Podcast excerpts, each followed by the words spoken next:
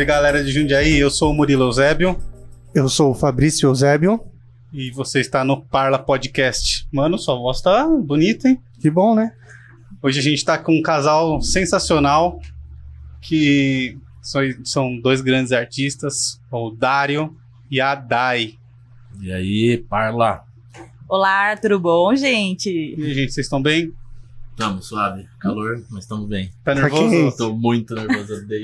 Não é que eu odeio, não, não, não consigo ficar à vontade ainda. Mano, você vai ficar, fica suave. Continua, quiser- continua tomando um chazinho muito Isso. bom. É, E se vocês quiserem breja, você só dá um salve que o Brunão busca A ali. gente vai falar um código. É, só. Brunão, sem maldade então, já tá. Eu duvido. Então vai, já Ah, faz eu- o teste. Eu duvido, eu duvido. Trouxe dois bocas de litro, aí você você tá saindo prejuízo agora, hein? Já vai testando já. Então, tá for falar freezer. sé- se for falar sério, tem que falar no comecinho. Daqui a pouco nada mais É. sai. E, bom, vamos agradecer aos patrocinadores enquanto o Brunão faz o corre ali da breja. É, agradecer a EC Pinturas. Entrem lá no site www.ecpinturas.com.br. Lá você faz seu orçamento de forma gratuita, tanto por e-mail quanto por telefone. Aí você escolhe o jeito que você gosta de ser aten- atendido. E também ajuda a gente lá no Apoia-se, que é o que faz a gente continuar podendo ser independente, a Sim. gente poder convidar quem a gente quiser, poder falar sobre o que a gente quiser. Então dá uma força lá. É www.apoia.c barra Parla Podcast. Tá vendo como E- funciona? Funcionou. Rápido. Rapaz, Viu? É, eu acho que tem mais breja lá, mano. Põe no freezer. Tá no, no banheiro lá. traz duas, sobe três. Liga pra Ambev, vai. Liga pra Ambev. Alô, Ambev. Tá. Você já ouviu esse som? Oh, Ô, essa fina- finaleira de ano acabou de passar, né? Não tinha um, sa- uma saveira que não passava tocando som. Mano, verdade. Isso é verdade. Clássica Saveiro. E, cara, onde fica a loja de vocês? Ah, a loja. O, O estúdio, né? de vocês É. também, já que nós estamos falando de patrocinadores, vamos dar uma força. É, Rua Baronesa do Japi, 199, perto do Terminal Central, em frente ao Subway. The Lá. Garden Custom. Lá vocês fazem tatu. Tatu e piercing. Piercing. Você faz Ah, você faz. Não, a gente tem uma equipe de sete pessoas lá. Ah, é grande. É, é grande. Grandão, mano. É, tem Uma bastante família gente. enorme. A gente tem uma mesa larga pra, pra almoçar. Tem, a janta é extensa lá. Ah, mas Que da assim que é hora. da hora. E vai ficar passando as artes, os trabalhos deles aqui na tela. Tem alguns que estão bugados, mas, cara, é do jogo, a gente não conseguiu fazer É, funcionar. Vê na rede social, tem. É, entra lá. É, Como é uma o você, só, Instagram? você só desbloqueia o char se você se. ah, é isso. Se ficar curioso. é, is- meu Instagram, arroba Dario Gordon, underline. e o meu é dai, arroba dai Kalinski. Eu vou entrar no Dadai depois Tá. K. Tá, o o Eu- Brunão vai pôr depois. É, vai aparecer aqui.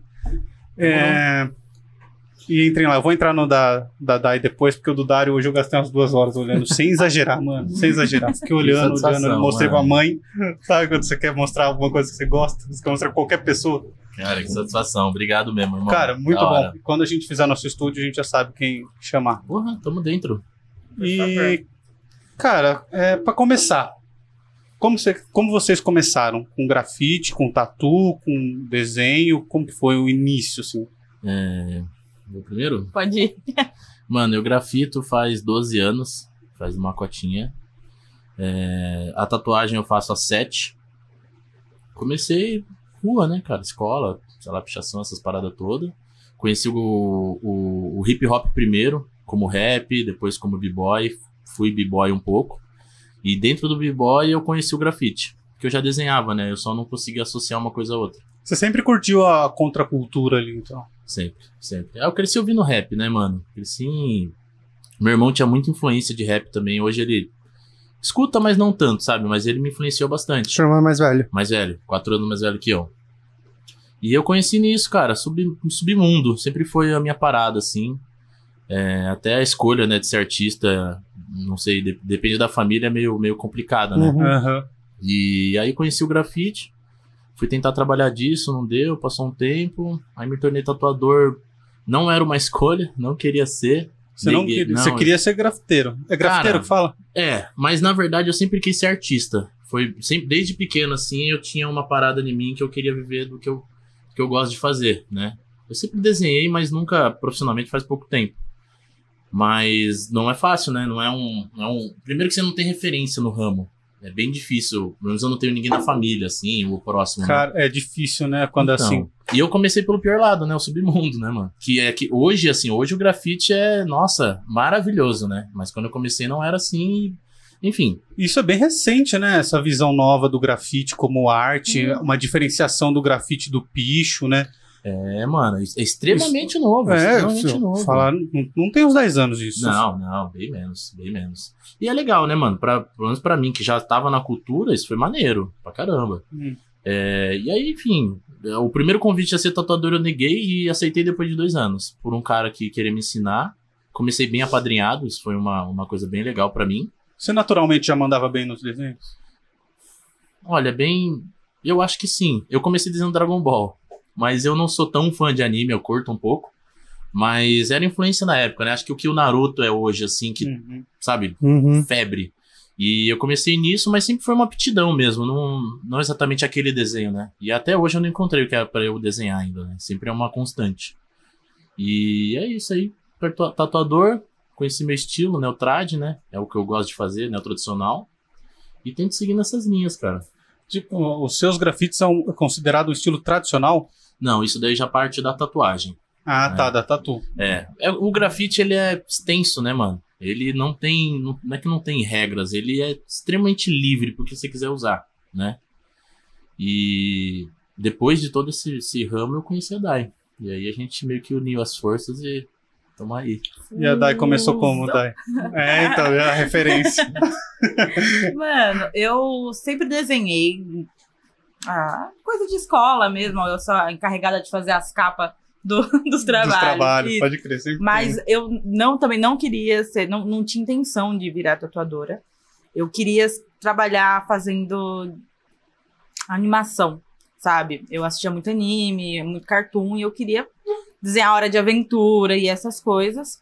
Aí eu descobri que o curso disso é extremamente caro. É, É, e a possibilidade de você crescer aqui no Brasil É muito é pequeno. muito escassa. E, pô, porque não tem produção de. não, não tem. Agora a gente tem o irmão do Jorel, É, né? As produções são muito pequenininhas. É eu acho sensacional que, eu acho que era, né? Hoje em dia É, tá um hoje tá bem- pouquinho é. todo, né? Acho que o mundo artístico deu um Exato. boom legal, Não, é. né? Mas, e também não, tem, não tinha, né, na época, muitos lugares pra mim poder estudar isso, né? a- de você produzir essas coisas. Então, é, eu fui, aí eu fui trabalhar num estúdio de tatuagem de recepcionista.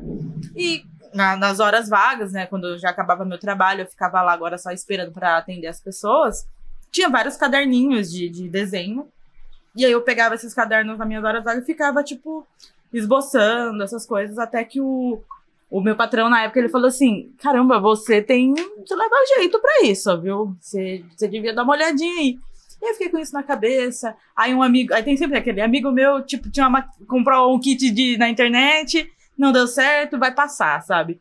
E aí eu peguei esse kit, aí fui tatuando um, fui tatuando outro. Quando eu fui ver, já tinha gente me indicando. Aí quando eu fui ver, eu já tava até aqui, assim, de, de tatuagem. Exato. E aí foi, foi acontecendo bem naturalmente pra mim, assim. Mas a intenção no início não era. E aí eu sempre também fui muito ligada, porque eu- um dos estilos que eu mais gosto na tatuagem é o New School. E o New School ele se originalizou do grafite. Hum. E eu sempre fui muito fã do Dário, né? E aí, quando a gente começou a trocar ideia com um amigo e tal, e eu comecei a falar assim, putz, ser grafiteiro, eu tenho tanta dúvida, eu quero saciar todas as minhas dúvidas. com- Eu É, a enchia. gente teve um relacionamento de amigos antes de ser casal, assim, sabe? Que legal, Por uma cara. legal. cota, assim, amigos e profissional. né? A gente começou até no profissional antes de. de De tudo, assim, sabe? Que legal, relacionar, é. Aí eu comecei a entorrar a paciência dele. Falei, como que você faz isso? Como você faz aquilo? Não sei o que. Aí teve um dia que ele ficou puto. Falei, irmão, você quer ver, você vem. Poucas, né? Poucas. Pouco. Não, não tem Aí tato ele você quer ver, você vem. Aí o cara falou, tá bom, eu vou. Aí fui um, fui dois, foi três. Aí eu comprei uma latinha. Aí eu fui tipo, Deixa eu ele um preenche. risco. não, ele preenche aqui, ó. Ok, eu preenchi ainda. Quando eu fui ver, já tô agora do lado, assim. Mas eu sou iniciante ainda no grafite, eu tô aprendendo muita coisa, assim. Mas a tatuagem já faz uns 5, 6 anos já que eu já tô na caminhada. Meu, na tatu, é uma coisa que eu sempre tive comigo. Como que é você fazer a primeira em alguém, assim, cara? Que você fala, puta, eu não sei se vai ficar da hora, e aí não tem mais volta depois. A primeira, quando é a minha primeira tatuagem, é isso? Você Não, fazendo, fazendo em em alguém. A primeira tatu de alguém? É, que você vai fazer em alguém. Tá. A primeira tatu da pessoa comigo. Não, Não. não. Ah, tá. É, foi isso que eu fiquei confuso mesmo. Não, a sua primeira Mano, tatuagem. é assim, ó. O seu primeiro trabalho, que alguém É. tá te pagando pra você fazer. Entendi. Ou até que não, não tá pagando, assim. Uhum. Só o cara que tá falando, eu tenho coragem de deixar você me tatuar e, e sabendo que é a sua primeira, tá ligado? Mano, assim, ó, até hoje é, alguns trabalhos sempre são um, um pane, assim, né? Você não sabe como é que vai cicatrizar e tal. Hoje a gente já tem uma experiência maior. Acho que eu e a Dai também, a Dai vai concordar com isso. Mas na primeira, como você não tem referência, eu, pelo menos, eu tive um mix de sentimento muito foda. Porque ao mesmo tempo que eu tava explodindo por dentro, não podia transparecer, né? Eu tinha que ficar, tipo, meio Você confiante. tava explodindo com medo ou explodindo de Medo, alegria? De... Total, porque assim, ó, a real, todo mundo acha que a tatu não tem erro. Mas na verdade, o bom tatuador, ele só sabe esconder os erros dele. Tudo é erro, é manual, cara, é orgânico, sabe? É. Não que a gente faça tra- traços tortos exatamente pra isso, né? Mas no começo você não entende isso, no começo você busca a perfeição. E, cara, é um, para mim, eu buscava um nervosismo que insuportável, assim. Era muito, suave demais, cara. Nossa, era péssimo, péssimo. Até voltar às primeiras tatuas e você entender que aquele traço estourou porque eu afundei um pouco mais e tal, né? Mas como eu falei no começo, eu tive um padrinho. Um cara que me ajudou e eu trabalhei no estúdio dele, eu fui aprendiz dele. Ah, sim, comecei história clássica, né? Comecei limpando o estúdio do cara, comecei a ver o cara atendendo, ia a, a aprender com ele, tatuar. Então, essa parte ele tentava me deixar um pouco menos nervoso, né? Então me ajudou um pouco por ter um padrinho. Mas é um nervosismo muito, muito foda, mano. Muito treta. Ui, pode falar palavrão? Pode, pode, Pode. falar o que vocês Não quiserem. tem problema né? não. Se você xingar alguém. Eu, eu resumiria tudo isso num cagaço gigantesco, É, assim. cara, eu Só que imagino você que tem que ficar com a mesmo, cara de cara. poker face, assim, sabe? Tipo, pode você tá aí. A minha primeira tatuagem que eu fiz, né? O meu primeiro contato com a pele foi comigo. Foi você mesmo. Você se me tatuou. tatuei, Então você- exato. Porque Caramba. você tá ali, né? Você tem a maquininha, você tem a oportunidade de fazer a merda e você tem alguém que você pode fazer a merda sem alguém te processar, que é você mesmo. É. E aí, eu acabei fazendo em mim, ficou uma merda gigantesca, porque além de você não ter esse contato com a pele, porque a gente tem, tem três camadas praticamente para trabalhar, então você tem que ter uma profundidade certa para você chegar na pele. Então, como a gente não tem essa primeira, quando você pega uma primeira pele, então é óbvio que você afunda e depois, e além de você estar sentindo dor também, então você recua, né? Então não tem como você manter a precisão e tudo mais, mas eu acho que como muitos tatuadores assim começaram a se tatuando, sabe? É, Eu é. tenho, eu tenho um conhecido meu que ele queria se aventurar no mundo, ele desenha super bem. Uhum. E ele começou a comprar pele artificial para fazer teste. E, e essa, isso é real, assim? Você consegue ter uma boa noção com essas peles? E os caras tatuam porco também, né? Eu vi num, num bagulho Também. de. Eu tatuei. Você tatuou? Tatuei bastante. É, eu, eu assisti isso num reality show de tatuagem gringo. Tinha no Netflix, eu não sei nem se É, tem. é, é, acho que o, o que você tá falando que os caras realmente pegaram um porco morto. É, Tá- tinha um é monte que de a- porco, a galera, assim. o que a galera faz hoje é só a pele Master, mesmo. Isso. A galera pega só a pele mesmo, né? O Compra Só o toicinho. corinho, né? É. E aí tatua em cima, mas. Mas assim, hoje em dia não, não precisa mais disso. Tem pele artificial que você faz na sua goma ou que você compra que é igual. Aham. Né? É faz silicone, com né? silicone e. Fica a receita É aí. caro esse bagulho? A pele? É. É. Mas pra fazer não é, né? Porque você precisa de silicone maisena. É, depende da, do tipo. Ah, a pele boa é cara, né? De, de silicone é cara mesmo. Mas dá é assim, de- é lógico, né? Cada um tem o seu tempo. Não, mas é um negócio que assim, você fez, já era, perdeu? Ou não? Na pele? É. já era. É, de porco também. né? Todas. Tem gente que testa na laranja, algumas frutas. Eu nunca testei. Sim, Não- sim, também. E também nunca me tatuei. Você nunca se tatuou? Não, e não pretendo. Tá? Mas por algum motivo especial? Não curto a dor até hoje. Sou sofrido pra ser Porque tatuado. dói. Mas, mas tem um monte. Ah, mas é porque eu sou insistente, mano. É Bem isso. E a estética é muito. Eu, eu gosto. Eu Uhum. gosto da estética de ter tatuagem, né? Uhum. Mas. Não sei, acho que também não precisei muito. O primeiro cara que eu tatuei, eu. Primeira máquina foi desse cara e eu tatuei ele pra pagar a máquina que eu comprei dele. né? Meio assim. Entendi. Nossa. Então, assim, já começou meio. Foi legal ali aquele primeiro trampo. A partir do segundo, já peguei mais uma, um esqueminha e fui tentando ir, tá ligado? Mesmo nervoso, eu cobrava algumas coisinhas ou outras, tá ligado? Porque a gente precisava sobreviver. No né, sempre começa com umas, sabe, um, um, uns escambos, né? Ó, me compra uma tinta que eu faço. É. Me compra um assim, que de acho que a minha, a minha trajetória da DEF foi diferente, porque eu já tava no estúdio, eu já tava com gente profissional, então eu já tinha referências, entendeu? Talvez o, o meu primeiro cliente, ele não veio tão balão. Uhum. Ele falou, ah, o cara tá dentro do estúdio, né, mano? Vai dar tanta merda e tal. É, Eu acho que a DEF começou mais. putz, Mais rua, né? mesmo. É, rua. Sabe que aqui na rua todo mundo tem o nome da mãe tatuado no pé. Ah, É, uns seis, sete moleques fizeram. Porque teve um brother nosso que comprou uma maquininha. Aham. E aí teve um dia que tava rolando um churrasco na casa dele, molecada tudo chapada. Vamos tatuar? Vamos. O que, que vamos fazer? Ele falou: ah, vamos escrever o nome da mãe no pé. E aí todo mundo fez, velho. Nossa. Eu e mais dois não fizemos só. Porque nós não tava bêbado o suficiente. Cara, é, moleque, velho. Mas, Mas na né, mesma agulha? Não na mesma agulha, mas tipo. Ficou horrível, tá ligado? Ah, não, horrível a gente já, já, já espera, né? Pessoas bêbadas com maquininha. Maquininha. Ah, e o e era é- o primeiro trampo, um dos primeiros trampos do cara, tá ligado? Era coisa de o que mais acontece é a gente às vezes tá num bar, tirando um lazer, e aí sempre, eu não sei o que acontece álcool e tatuagem, as pessoas tomam se álcool. empolga, E a galera falando assim, você é tatuador! Eu quero fazer uma tatu. Aí você fala, poxa, bacana. Eu te dou Passa cartão depois você passa lá. Aí ele fala assim, não, aqui, assim, ó, desse jeito e desse tamanho. Pô, fala aí quanto é que fica.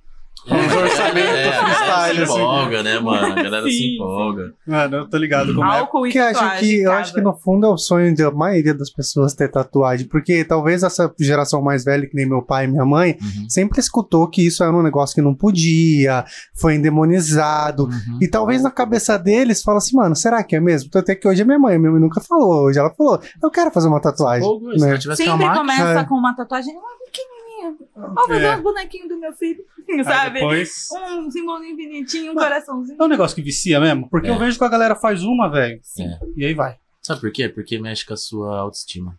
Muito. Pra caralho. Não para- parece que não, mas mexe pra caralho. É, mano. Eu não Porque tenho. é um artigo de luxo, mano. É bem isso. A, a galera esquece disso. A tatuagem não. Ela é arte, sim, tem o seu valor, mas ela é um artigo de luxo. Ela, hoje em dia e na antiga, ela não, não veio pra ser barata ou pra ser fácil. Ela é luxuosa, mano. É muito estilo. Sabe? Uma pessoa, braço fechado e tal. Não que não tenha, não seja, né? Mas. Além disso, eu acho que é um, um marco de personalidade muito forte. Porque pra você estar pronto pra tomar uma decisão e marcar sua pele pro resto da sua vida, né? A sua Mano, personalidade tem que estar ativa, É né, mano? exatamente por isso que eu nunca fiz uma tatu. Tenho o maior medo de me arrepender, velho. Mano, mas Então, sempre Mas começa... tem dois desenhos que eu, que eu falo que eu faria há muito tempo e até hoje, assim, eu não teria me Mas, arrependido. a- se a- fosse. mas geralmente começa assim: você fala, pô, vou fazer essa tatuagem porque não tem um significado muito foda pra mim, marcou uma parte da minha vida. Daqui, tipo, cinco anos você fala, na moral, mano, eu acho o carrinho de supermercado o bagulho mais louco que já inventaram, vou tatuar um Depois carrinho você de supermercado. espaço, mano. Você Eu já tatuei "Gostei, uma faz." vez um galo tomando café. Um galo tomando um Não, café. insano, insano, insano. É, porque aí acaba virando. você- esse é o vício. Você acaba gostando, sabe? E fica muito louco. Você fala, putz, vou colocar isso, vou colocar aquilo. Aí acaba perdendo o significado pra virar um. Pô, gostei dessa latinha aqui, mano, vou tatuar ela. E realmente é muito louco. Isso tem essa cultura também, né? Porque daí você fica desprendido. Eu acho que pessoalmente mano, isso muda também. Acho que pessoalmente Exato. você tomar a decisão de fazer isso e você conviver com aquilo, você pessoalmente vai mudar. Você vai sentir outra pessoa. Você vai entender que "Ih, não é tão ruim uma decisão e eu arcar com as consequências dela. Mano, ah, Exato. isso nunca tinha pensado por esse lado. É. Talvez isso, é, isso diga quão Abalou, inseguro hein? eu Abalou, seja. hein? Que isso? Exato, exato. Sabe o que, que dizem tatuador? Nós somos grandes psicólogos. É. Mas não é porque Eu não sei, mas não. eu sei babado de Jundiaí Todo inteiro. mundo que vem tatuar é engraçado, Ai. Mas porque as sessões são longas, né? A É, pessoa mano. quer Então, conversar. é- mas é um bagulho muito doido, porque as pessoas já chegam confiando no máximo. A pessoa tá confiando, o bagulho vai ficar no resto da vida. Então É, a pessoa a já chega, confiança é muito alta. já chega muito brother. Então, às vezes, a pessoa chega e ela começa, ai, menina, você não sabe. Ai, aconteceu os negócios. E aí falou, fulano, ciclano, não sei o quê. Aí eu falo assim, poxa, e a pessoa se abriu inteira. Você vai assim. dando corda só, né? É. Tipo assim, você só dá E, corda. a gen- e assim, eu, eu acho isso muito legal, porque você cria laços ali. A pessoa vai sempre lembrar de você, mano. A Isso é tatu real. esteja boa ou não, ela vai sempre lembrar. Vai dependendo. Se tiver ruim, ele não vai É, lembrar Você com carinho. com ódio. Vamos É. rezar aí pra se lembrar sempre coisa Mas boa, assim, né? é um laço, né, mano? É um laço de sangue também. É uma. Não que a gente tinha o contato, né? A gente tá de luva, mas. é, começou com isso também nos primórdios, era isso, mano. São, eram rituais, né? Sim. E eu acho que até hoje é. E a- a- o fato das pessoas talvez se abrirem, eu acho super natural, porque é um ritual que tá rolando ali. É um, um marco da história dela, sabe? E pelo menos nós, e eu digo pelo The Garden, que é um. A equipe, né, tem essa mesma visão, a gente se importa com isso. É bem diferente. A gente não. A gente precisa de dinheiro, né? Todos precisamos. Mas a gente se importa em fazer é, parte da vida da pessoa de uma maneira positiva, sabe? Tenta agradar de uma maneira legal ali, tenta deixar à vontade, fazer um desenho que seja autoral em respeito ao artista, mas também que faça jus à história ou que você quer significar pra ele, né? A- as tatuagens que vocês fazem, todas são vocês que desenham ou não? Os caras chegam com desenho e vocês fazem? Olha, não vou falar 100%, né? Mas a nossa meta é 100%. Porque tem gente irredutível e tem conta pra pagar. né? É simplesmente por causa disso. Porque Entendi. senão é só autoral, é o que a gente tenta fazer. né? Uhum. Exato. Que o cara vem com um desenho na cabeça dele, aí ele te apresenta e você tatuaria, ou você sempre tenta falar, ó, vou fazer um negócio mais legal pra você Não, aqui, a baseado gente sempre nisso. troca ideia, sempre. Porque É. assim, ó, você chega. Desculpa. Não, não, você- é exatamente isso. A gente tenta é, vender também, né? A gente tem, tem que vender. Porque às vezes a pessoa já vem com essa arte, ela já visualizou essa arte, que sabe que vai ficar bom no braço, sabe? Uhum. E aí a gente olha e você fala, pô, é uma cópia. Se a gente ficar copiando, a gente tá desrespeitando um outro artista, É. entende? Esse é lado. E às vezes essa tatuagem que pode ser super bestinha pra gente, tem um puto de um significado da pessoa que fez. Uhum. Entendeu? E a gente pegar esse é um roubo intelectual. É crime, aliás, tá ligado? Ficar copiando, assim. Não, fala do, do The Rock. Exato, a ta- tatuagem do The Rock, por Mano. exemplo, o Maori. A- aquilo ali foi feito, tipo, num- numa aldeia. Foi um, um cara que Que é fez. da raiz dele. É, é, dele, e, e né? é, é contando a história dele inteira. E as pessoas chegam e, E falam assim: quero fazer tatuagem do The Rock. Você fala, irmão, por que que você quer a história dele? Compra um livro, sei lá, Tipo- sabe? Não tem porquê. E aí É. as pessoas não entendem isso, né? Eu não faço o Maori porque eu, eu acho que não é uma cultura que me pertence. Assim, acho que as pessoas têm que estudar muito pra fazer é, esse, esse tipo de coisa. E a cópia de, de tatuagem também, ela dá uma interferida nisso. Então, quando o cliente chega na gente já com alguma coisa, tipo, quero fazer isso aqui, você vai conseguindo desenrolar com ele. Ele tá irredutível. Aí o que eu posso fazer? Eu desenho. E aí eu mando, tipo assim, olha, eu, é, eu vou dar uma redesenhada. Aí eu falo assim, olha, o que, que você acha dessa aqui? Ah, mas e se eu mudasse isso aqui?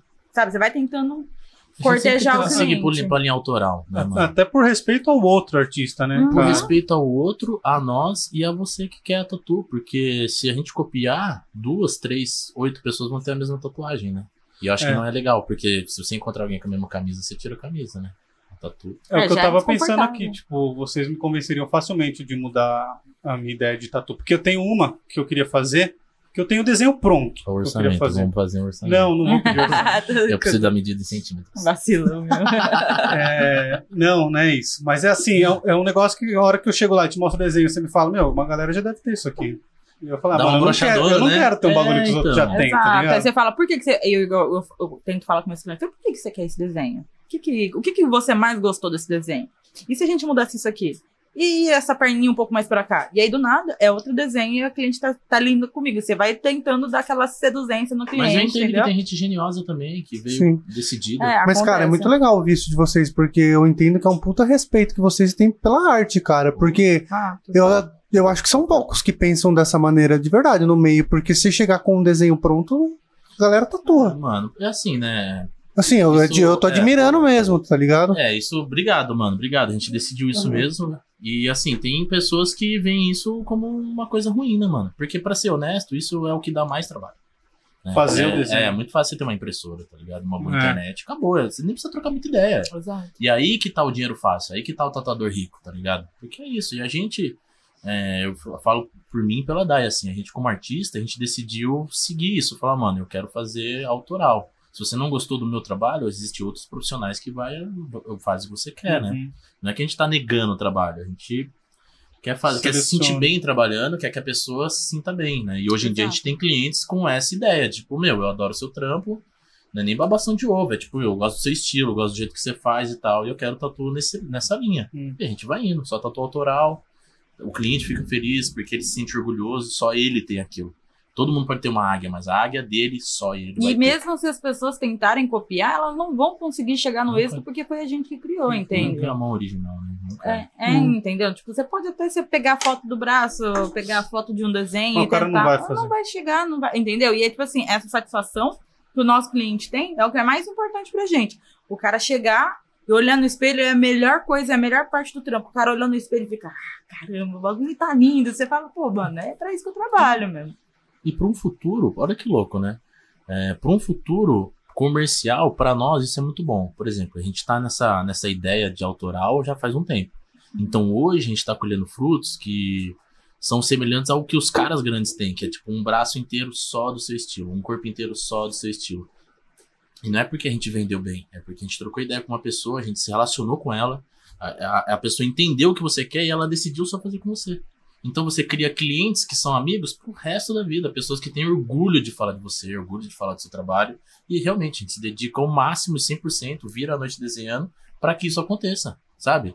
Então, pensando mais à frente, se você tá tatuando agora e você só faz isso e você quer consolidar clientes, essa é a melhor maneira, mano. E é natural. Porque fazer o que não gosta dá muito mais trabalho do que fazer o que você gosta. Isso é real, Sacou? velho. Isso é real. E tem um negócio que é muito legal, porque, tipo assim, é, eu, eu vejo pelo Dário, falo- acho que eu falo pelo Dário também, que o maior marketing que a gente faz é o nosso cliente. A gente não paga impulsionamento, a gente não se mata. A maioria, eu acho que praticamente 80% das pessoas que chegam até mim são meus clientes indicando para os amigos, os amigos indicando, e eles mesmos fazendo tudo isso. E eu acho isso incrível, porque se meus clientes gostaram tanto ao ponto de confiar e falar, mano, vai lá fazer com ela que ela vai criar para você. Olha o que ela fez para mim, e, sabe? Aconteceu muito que tipo, ai, você tatuou o meu, eh, você tatuou o meu amigo e manda a foto do amigo, sabe? Eu Uhum. falo assim, putz, tatuei mesmo, rapaz. Então assim, eu quero fazer a tatu com você também. Vocês lembram de todo mundo que vocês tatuaram? Não. Não rola, né? Mas se olhar o Eu trampo, lembro o eu lembro trampo. do dia. Eu lembro de toda a sensação. Fisionomia é difícil. Uhum. O trampo A- é. Esses dias atrás, por causa da pandemia, todo mundo bem de máscara, né? E aí, eu trocando uma ideia com a minha cliente, pá, não sei o quê. Aí ela falou assim, ô Dai, eu já tatuei com você. Eu falei, que tatuou? Poxa, como assim? Ela falou, tatuei. Eu falei, pois pronto. O que, que você fez? Ela catou e mostrou, eu falei assim, ah, Lembrei. caramba, lógico que você tatuou É louco, comigo, é você acha que eu não ia lembrar, sabe? E acontece muito, as pessoas olharem a gente na rua e falam, e aí, como é que você tá? Você tá bem? Eu falei, tô. Então, E fulano lá? Falei assim, pô, tá ótimo. Não faz ideia. Mas até viver, viver assim é uma decisão, né, mano? Porque nem todo mundo, nem todo artista ou todo estúdio tem essa essa preocupação, essa visão, sabe? A Dai veio de lugares que não tinha essa preocupação e hoje ela sente. Né, eu tô falando pra você? Não, não, né? Mas ela sente ah, que há diferença. É, e aí eu, eu posso Claro. dar minha opinião? Eu Claro. acho que, pelo que a gente conversa, né? Ela se sente mais artista hoje do que antes. E não é o dinheiro que mudou isso ou outras coisas, né? É o bem-estar da pessoa. E eu acho que na minha vida, do Dário, a minha meta de vida é isso. Eu preciso, eu quero estar bem, mano. Independente do que eu tiver, dois, três carros, zero carros, eu quero estar bem. E eu acho que o trabalho fala muito disso, né? Sim. É um bagulho muito doido, porque eu já trabalhei em estúdio comercial, que é onde a gente faz muito trampo comercial. A gente aceita qualquer coisa que vier. Se a pessoa quiser fazer um negócio que já. tá- acabei de tatuar uma pessoa igualzinha, e aí vem uma próxima, e. Então, tipo assim, eu já, já. É uma movimentação de grana, entendeu? É um dinheiro fácil. Só que é um negócio que me deixou tão infeliz que eu me senti numa produção numa empresa, sabe, Senta? Eu- sem eu não- contato acontece, né?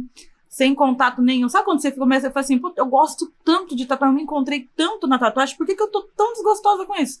Sabe, de você chegar no espaço e falar, não acredito que eu vou ter que trabalhar de novo. Como se eu fosse uma produção de uma fábrica, sei lá, colocando parafuso o dia inteiro, assim, sabe? E aí foi quando eu falei assim, caramba, eu.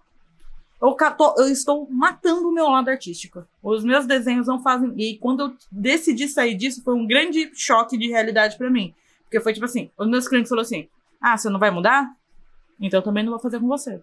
Aí você fala: Pô, você tá fazendo comigo pelo o dinheiro ou pela minha arte? Você gosta da minha arte ou você só sabe que eu copio? É.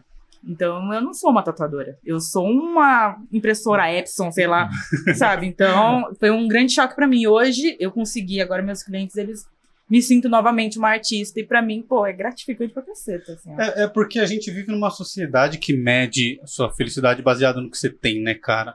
E na real as coisas não custam dinheiro, elas custam o tempo de vida que você gasta pra pra conseguir aquilo, né? Em troca. E, velho, qual a qualidade do seu tempo gasto? Tipo assim, pô, você vai pra um, pra um estúdio e aí você tá infeliz maior parte do seu dia. pra- No fim do dia você tem uma grana. Nem sei se é tanta grana a mais também que dá.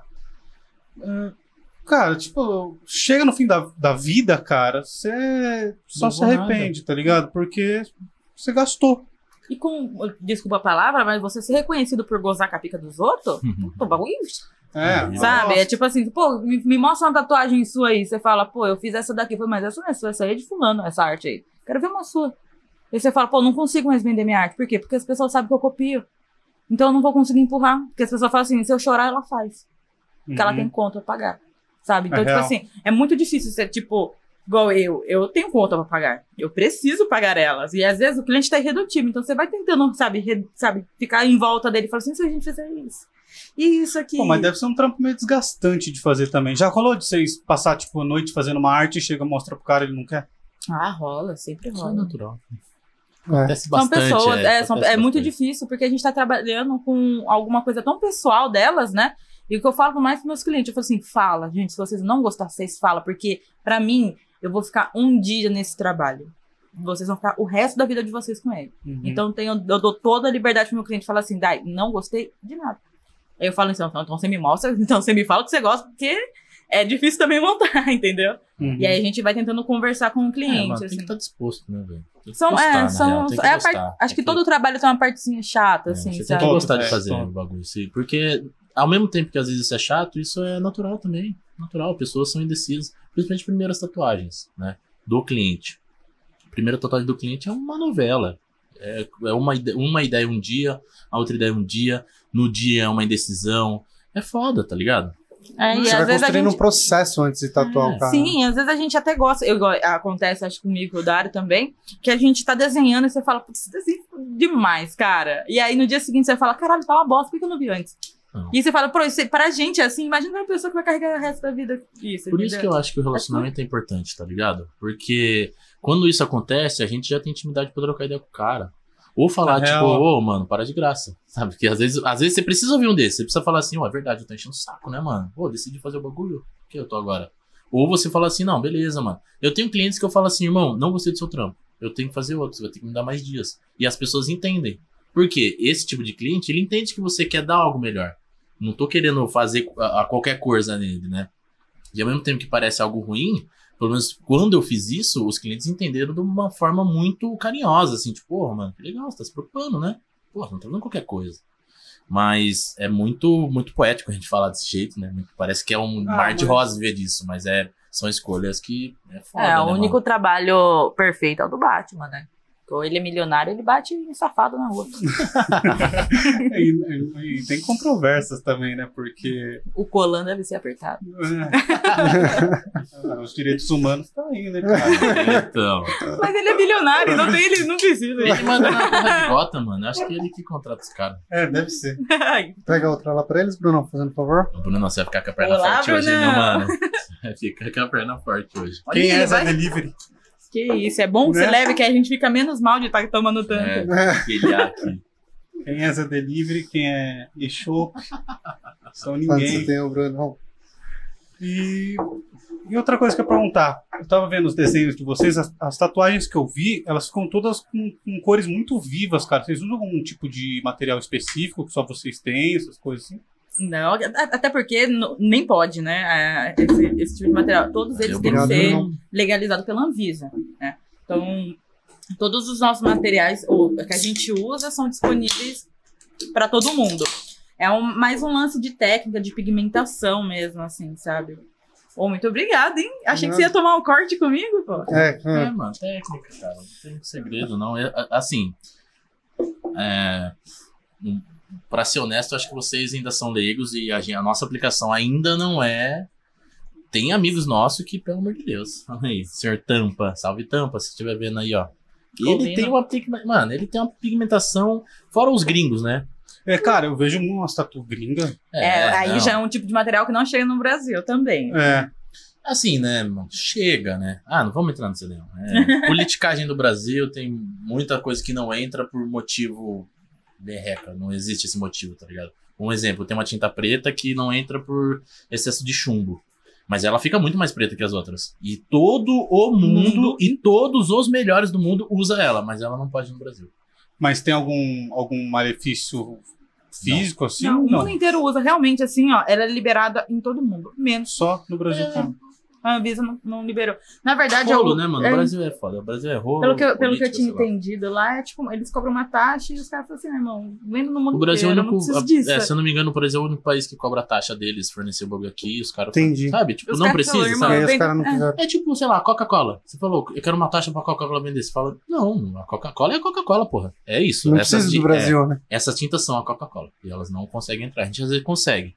Mas não é, mano, não é. É pigmentação, isso, mão, mano. trabalho. O laranja. E aí, Cara, tá e eu, eu não sei, eu, eu fiz uma tatuagem preta aqui inteira, Uhum. Uhum. né? Aí Meu corpo expelia muita tinta, muita tinta. Isso é qualidade ou é meu corpo? Pode ser vários fatores aí, viu? Porque é assim, no- nos primeiros dias o seu corpo, o, a- o seu corpo ele vai pegando o que ele precisa para regenerar a pele e vai expelindo o que não precisa, que é o excesso da tinta que acontece. Hum. O que pode ser várias coisas, porque pode ser desde uma aplicação que não, que sabe, que não foi tão no, no ponto certo, da- não foi tão fundo na pele, né, no ponto certo da pele, uma desde uma aplicação que não foi até o, o ponto certo, então ela vai ficar vazando mesmo. Ela ficou muito falhada? Cara, ela falhou bastante e eu dormia por uns 3, 4 dias, ficava a tatuagem certinha no lençol, assim. É, então. três, quatro dias. É. É, é mano. porque geralmente essa, essa negócio dele ficar soltando é nos Espelhou dois primeiros bastante, dias no velho. máximo, assim, sabe? Ah, mano, É. é N fatores, cara. São é vários foda. É foda, né? É foda. É. Você Não carimbou, sei se é mão, tinta, pele. carimbou o lençol com, legi- com Com o símbolo, eu tenho o símbolo da Legião Urbana aqui. Nossa, carimbou em três lençol. É. A corda que nem uma fada, só toda puxando pelo lençol.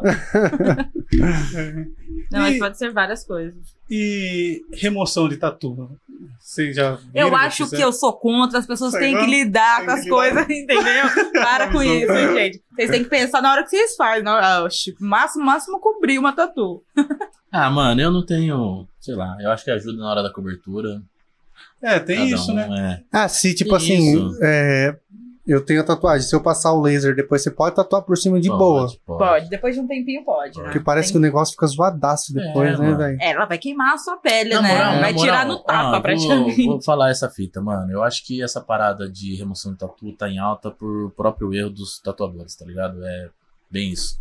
Porque muita gente não se dedica, tá se fudendo pra quem tá vindo ali, tá visando grana, fazendo qualquer bosta. E tem da parte do cliente também que procura o menor preço e a pior Escreve pessoa, sei lá. É, também tem essas Mas coisas. assim, se um tatuador fosse. Se todos os tatuadores fossem conscientes, né? Ah, por nos quem faz essas merda, seria diferente, mano. Não contra essa, essa, esse mercado de remoção, porque ele ajuda a gente também, mano. Tem pessoas que realmente é, mexeu com a autoestima dela, tatu que ela tem, ela quer remover, ela quer cobrir, às vezes não dá, precisa de uma sessão de laser e tal. Mas, sei lá, né, mano? É um pouco do tatuador também. Devia ter um pouco mais de responsabilidade, um pouco mais É. de visão pessoal, né? Enten- re- entender isso do cliente. Falar, pô, o cara quer marcar a pele dele, mano. Fazer qualquer coisa. É, o- é, dizem que é foda pra caralho você cobrir uma tatu, né, cara?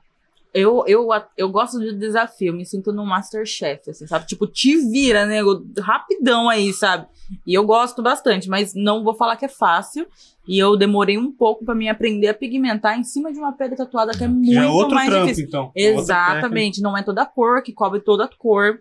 Técnica. Nossa, O cara que tem uma tatuagem Não. preta, essas coisas já é mais difícil. É. completamente. Entendi. E de tem uma cor mais parada de colorimetria em cima do bagulho. De Sim. estudo de colorimetria. Cada cor tem E ação. também tem pá. o tom da sua pele por baixo. Então são dois tons que você tem que sobrepor pra cobrir e tentar deixar essa parada mais disfarçada. Eu gosto pelo desafio, mas os tatuadores que eu conheço, a cada 10, um talvez goste. Mano, eu nem Porque pego. é- eu é só, na moral, pra ser honesto, eu Só pego o se eu quadrinho achar que vai ficar da hora. Ó, eu acho que eu consigo, beleza, eu pego. Porque é mó treta, mano. É mó treta. Ah, eu também. A Dai pigmenta muito. A, a Dai de cor, ela pigmenta muito bem, tá ligado? E eu gosto de pigmentar, mas a minha parada é outra fita. Tipo assim, a especificação, a minha especialização, eu acho que é mais fechamento. Tipo, eu consigo ornamentar melhor um braço inteiro, uma perna inteira, costas inteira.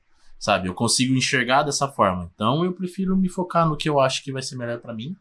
E quem gosta de fazer cobertura, que faça. Eu gosto de fazer cobertura também pelo fato de estar salvando alguém ali, tá ligado? Pode Porque as pessoas é. às vezes chegam com um trampo que eu olho pra cara da pessoa e a pessoa.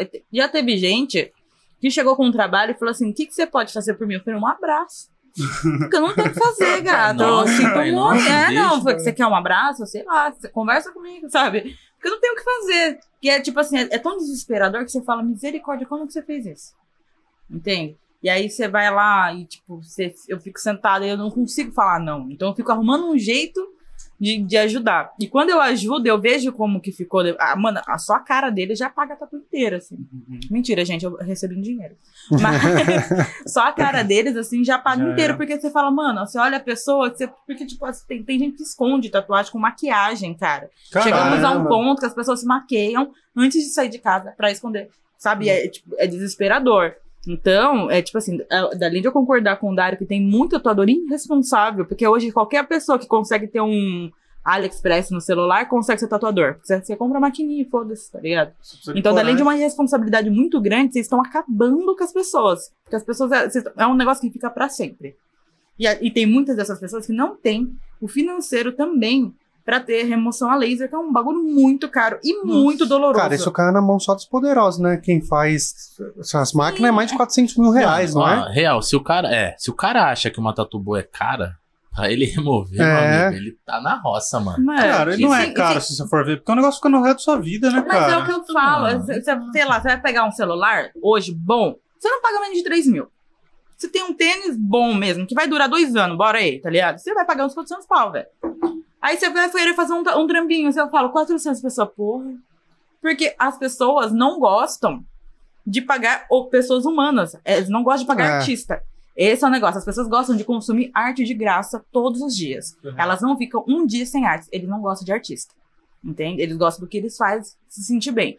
Tudo bem se for um artista, tipo, grande, tipo Wesley Safadão, aí você paga um camarote pra ficar É, ouvindo duas é horas de show. Mas às vezes um amigo e tal, essas coisas, você não vai. É. E esses caras nem são necessariamente os melhores, né? Não. É. Mano, Eu- na é, até na- acho que todo ramo, né? A Cara, eu entendo do ramo. muito isso, porque o meu pai é pintor, né? Você viu que até a Uhum. mesa que Sim. fez e tal. Cara, é, as pessoas pagam um milhão numa casa e acham ruim de ele cobrar 10 pau pra, pra pintar, você entendeu? Exato. Porque não se dá valor ao serviço, se dá valor ao Fala bem. pra eles só. então, fazer o rodapézinho certinho. É. É, cara. E é, é um puta trampo você pintar, Uhum. velho. Não é qualquer um. Não é pra você passar Chato o rolo caramba, na parede. né? É chato pra caramba, mano. Você fazer um recortezinho, pintar bonitinho, Você não marcar fazer, nada. você fazer direito, você tem técnica pra fazer É, também. mano. Uma vez o que me aconteceu foi num orçamento, inclusive se ele estiver escutando, ele não vai estar escutando, porque ele não é o tipo de pessoa que escuta, sabe? Eu te odeio muito, aliás. Mas é, o que aconteceu foi que uma falou, pessoa. arroba, falou. Foi o que aconteceu. Foi uma pessoa, ele chegou em mim e pediu orçamento, e eu passei o orçamento pra ele, né? Totalmente educada, falando, e aí e tal. pá. Passei o orçamento, o que, que ele fez? Ele catou e mandou um print de uma caixa de agulha e um print de caixa de tinta, e ele me mandou esse print e falou assim: é, tá bem caro, né? Pelo que você está gastando de material. Você tem noção? A vontade de enfiar a Nossa. mão na cara. Você só fica, eu só fiquei assim, ó. Jesus, me ajuda não responder o jeito que ele merece essa pessoa. Eu preciso manter um nível. Eu preciso, sabe, a sanidade. Porque você fala assim, caramba, você está me achando que eu sou uma Epson. Você vai colocar o braço assim numa máquina e essa pessoa vai ficar, essa máquina vai ficar duas horas trabalhando e ela não precisa pagar a conta. Se ela só vai pagar a, a tinta, eu não pago aluguel, né? eu não pago conforto, a máquina, não sabe? Eu não pago mais nada. Eu- Cada um tem um tatuador que Não. merece. Tá bom. Exatamente, essa é a melhor é uma frase. filosofia Tá mesmo. procurando, você vai achar. O que você tá procurando, você vai achar, mano. Quer preço baixo em um trampo. Sei lá. Existe Não. regulamento pra profissão de vocês? Muitos. Muitos. Ah, pela Anvisa, essas paradas? é, vocês tem que tirar, É. tal. A Tá. gente tem o alvará da vigilância, né? Tem que ter o- vários alvarás. A gente lá no estúdio tem um autoclave, que daí mexe com uma parada Sim, de sei o que bem que é. pesada, Exatamente, que é. né? Tanto que, mano, assim, na pandemia, a, pra gente voltar da nossa forma de trabalho, só mudou que todo mundo fica de máscara 24 horas, porque toda a nossa limpeza, todo o nosso convívio do estúdio já estava preparado para isso. Então, a única coisa que mudou. Então, dentro do estúdio profissional tem diversas regras, mano, de, de segurança. Biossegurança, né? É biossegurança. Biossegurança. Biossegurança, Asepsia, asepsia, funcionamento das paradas todas, né? E a fiscalização é forte? Aí que tá. Mano, depende da região, velho. Eu, É, tive, eu tive bastante problema na Várzea. Porque eu tive estúdio na Várzea durante quatro anos e eu vim pra Jundiaí já faz três, né? Ah, o The Garden é meu. Começou como La Migra, na, na- que foi do estúdio que eu vim, né? Era uma vertente do La Migra de Campo Limpo. E aí eu decidi... Tive uma viagem, morei fora um tempo, voltei e decidi abrir um outro estúdio com uma outra visão, que é a visão que eu tenho hoje de artística e tal, e consegui essa equipe, né? E aí a gente foi pra cá. E eu esqueci o que eu tava falando no começo. Eu perguntei se a vigilância Daí, é... na Várzea, teve uma. Mano, deu muita merda, velho, na Várzea. Por quê? Ah, eu não sei qual que era da, da- das mulheres lá da vigilância, elas estavam tratando o estúdio como um. um- Um consultório de um dentista. consultório odontológico. Então ela encarnou com parede preta, ela encarnou com umas paradinhas assim. Que Porra, nós. mas um é, dentista não pode ter parede preta? Não. Pela na visão Caralho, dela, por quê? não pode, porque tem que ter aparência de limpo, tem que ter tudo É branco tudo. e Porque, tal. tipo assim, você consegue ver a higiene do lugar se ele tiver limpo e se ele for branco. É, então. se o chão for todo assim, branco, tava- mano, eu se as no paredes foram começo. brancas, se tiver sujo. Eu tava no começo dessa, sei lá, dessa vida de empresário, essas paradas todas, né? Então, ao mesmo tempo que eu tava nervoso, eu não sabia o que fazer. Então, mano, foi um rolo, foi acho que dois anos tem, brigando com isso pra conseguir um avará que eu sabia que eu tinha direito, porque eu fazia o trampo certo, eu, eu fazia da maneira certa. Jundiaí foi mais fácil. Tipo, mano, a mina da vigilância chegou, nós trocamos uma ideia, ela encarnou com umas tintas, que é a tinta gringa, que não pode ir no Brasil, que a gente acabou de falar. Mas assim, encarnou de uma maneira compreensível. Falou, ó, mano, deixa esse bagulho de fora e o resto tá firmeza ao avará, né? Então vai de cada região, né, mano? Mas a gente tenta seguir. Tenta não, nós seguimos o melhor possível, tá ligado? Uhum. Essa parada sepsia e tal. Então não é só bagunça, né, mano? É, não, é porque só eu, per- é, eu pergunto que isso é extremamente importante, velho. E tem que lacrar os caras que não seguem, porque é várias doenças que Mas pode aí que transmitir tá, no a- estúdio e tal. Você, você, é, você chama a, a vigilância pra vir dar o avará. Uhum. Mas tem muito estúdio aberto que os caras não- só não chamam. Então, E aí você só vai se alguém fizer uma denúncia. denúncia, pra alguém Aí denunciar. já, aí já foi. Né? Pra, pra alguém denunciar foi um só que deu merda. E deve ter outros, né? Exato, milhares. porque tem muito que dá merda e ninguém vai atrás porque, pô, mó trabalho, sabe? Mó. É, mas toda parada de, de tatuar e montar as paradas é bem regrada nisso, mano. A gente é bem chato nisso também. Importante, né? É, tem que ser, né, Tem mano? ser. Querendo ou não, é até questão de saúde pública, né, velho? Exato. Pro a cliente gente- pra nós, né, mano? Sim. Pra todos. E a pandemia teve uma queda pra vocês? Porque eu senti que a galera meio que na pandemia precisou fazer algumas coisas e alguns setores cresceram bastante, né? É, o Eder falou que E Piercing e estourou, piercing estourou. Pelo menos pra ele, mano. cara. É, então. Mano, assim, ó. É... Começo da pandemia foi foda. Vou falar.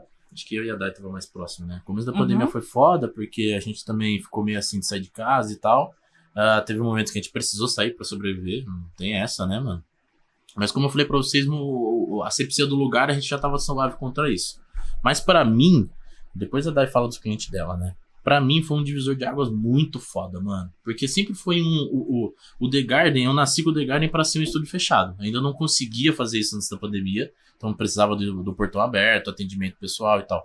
A pandemia ensinou as pessoas a consumirem virtualmente qualquer tipo de coisa, né?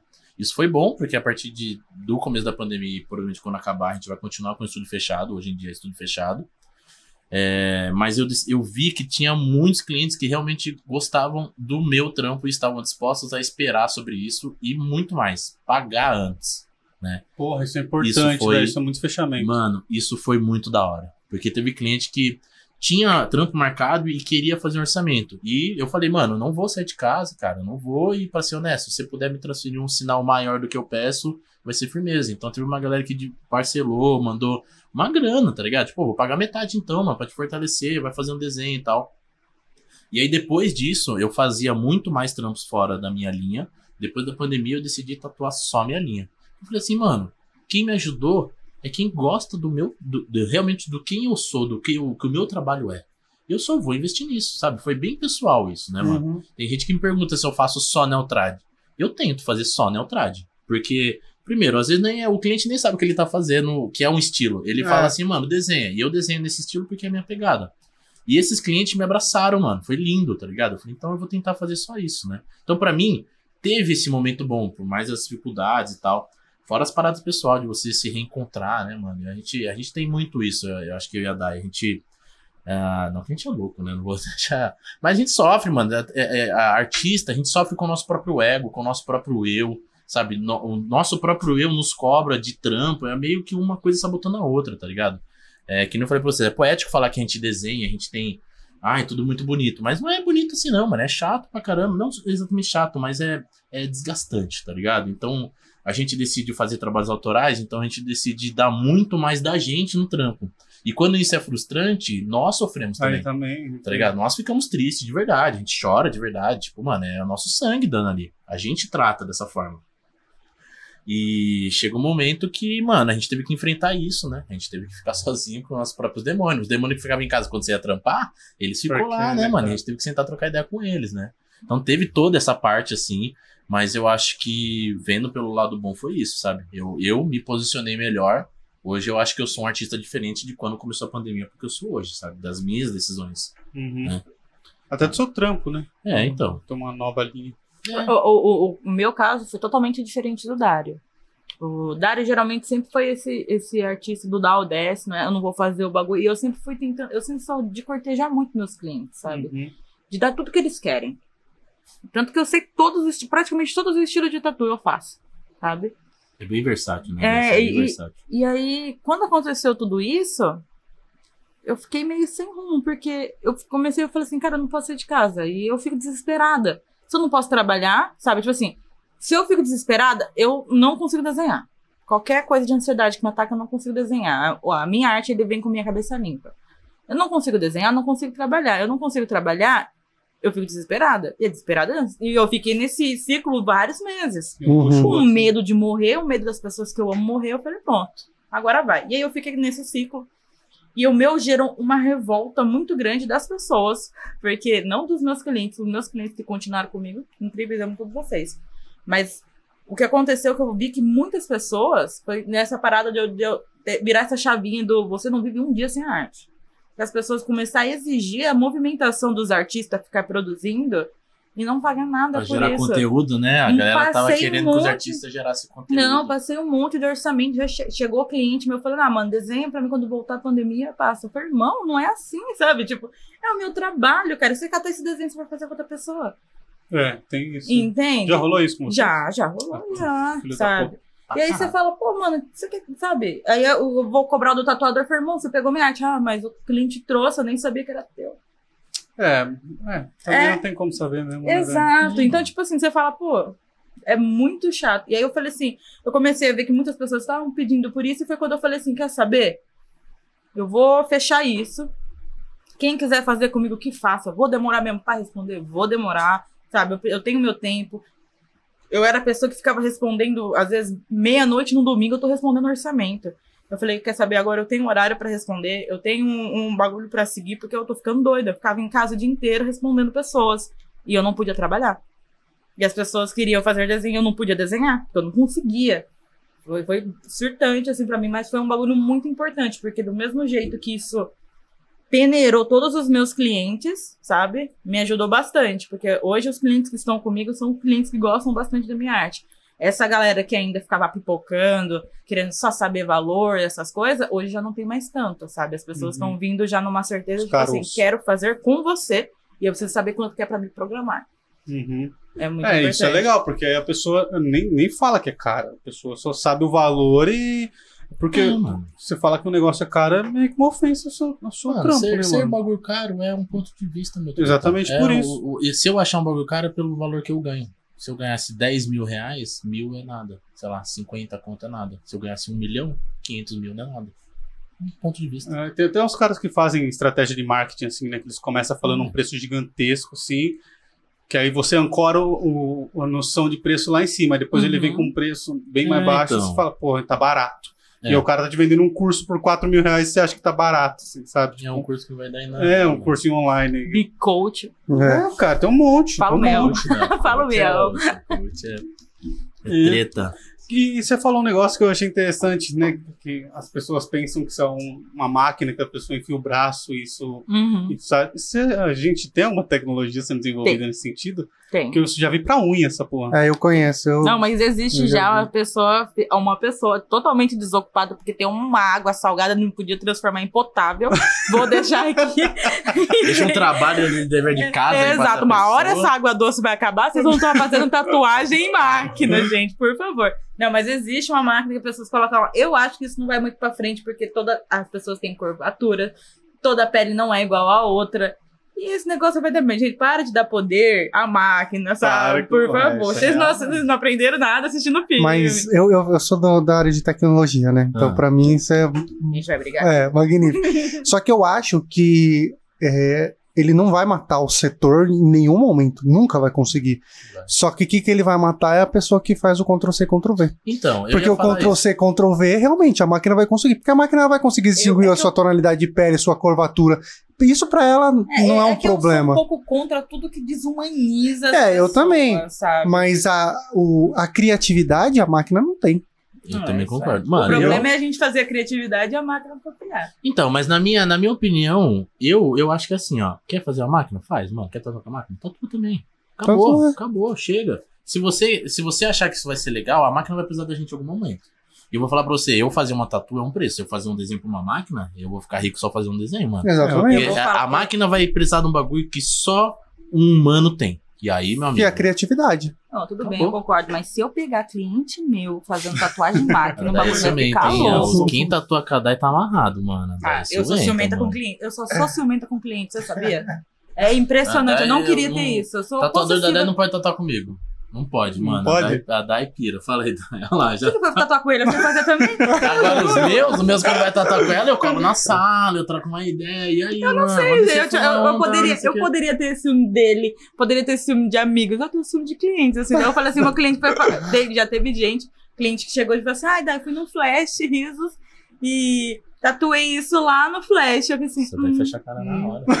show, bacana, viu? Bacana. O que, que você fez? Uma cobra. Ah, que nem você, né? Bacana. Juro pra você. Abraço, É, Thalia. né? Olha, a Thalia tá vendo. A Thalia, A Thalia é uma cliente minha, barra minha Mano, a irmã. Thalia é da hora. E ela, ela foi uma dessas pessoas que, assim, que ela foi no, com a amiga num rolê e tava tendo um flash day, que é um evento que as pessoas fazem, pra quem não conhece, né? Quase nessa. uma- Ah lá. Olha aí. E aí, um- Thalia, pô. Faz mexer na Thalia. Maravilhosa, taróloga, gente. Tá ali, é casa 14. Aí, aí a gente chegou, ela chegou e foi com a amiga dela e elas fizeram uma, uma, tipo, uma tatuagem de amigas no rolê. Sendo que a Thalia está fechando o corpo comigo, né? A gente já fechou um braço, já tá quase fechando o segundo, o peito e a barriga. E a Thalia chega com uma cobra. Eu falei, eu falei, ela olhou e falei assim, eu falei assim, essa não é minha. Aí ela falou, ah, então risos, kkk. Rolou. Eu falei assim, show, ainda, bacana. né? Rolou. E até hoje. Traição mesmo, É, né? eu falei, e até hoje eu falo assim, lindo. Eu falo, Nossa, que lindo esse braço. Falo, não vou tirar foto porque tem uma cobra nela. Eu falei assim, o braço inteiro, tem um negócio desse tamanho. Eu falei, não vou tirar foto. Esse braço tem uma cobra que não é minha. Bacana. É. Não é. Relacionamentos abusivos. Relacionamento abusivo. É isso. Bom, vamos falar um pouco do mundo do É, grafite. e, e daí como foi? Da tatu pro grafite? Porque você falou que tentou uma vez, não rolou. É. Na verdade, foi do grafite pra tatu, né? É, Ah. é, é que você falou que não rolou a primeira vez, você foi pra tatu.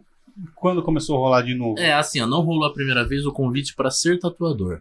Porque na época o cara que me chamou, eu, eu tinha outras. outras Eu era outro Dário, ah, acho, tá. sabe? Então eu entendi errado. Porque É. eu entendi que você tinha falado que começou no grafite Comecei no grafite. e aí você não, não tinha grana, foi pra tatu. Não, Não, eu comecei então no eu entendi grafite errado. sem grana e fui pra tatu sem, Sem grana também. Ah, tá. Mano, a arte é A foda. arte é foda. Mas eu comecei no grafite. Foi por causa do grafite que o cara me chamou pra ser tatuador. Entendi. Porque ele Tá. viu que tinha uma parada ali, entendeu? Ele viu que talvez rolava um, um diferencial e ele me convidou.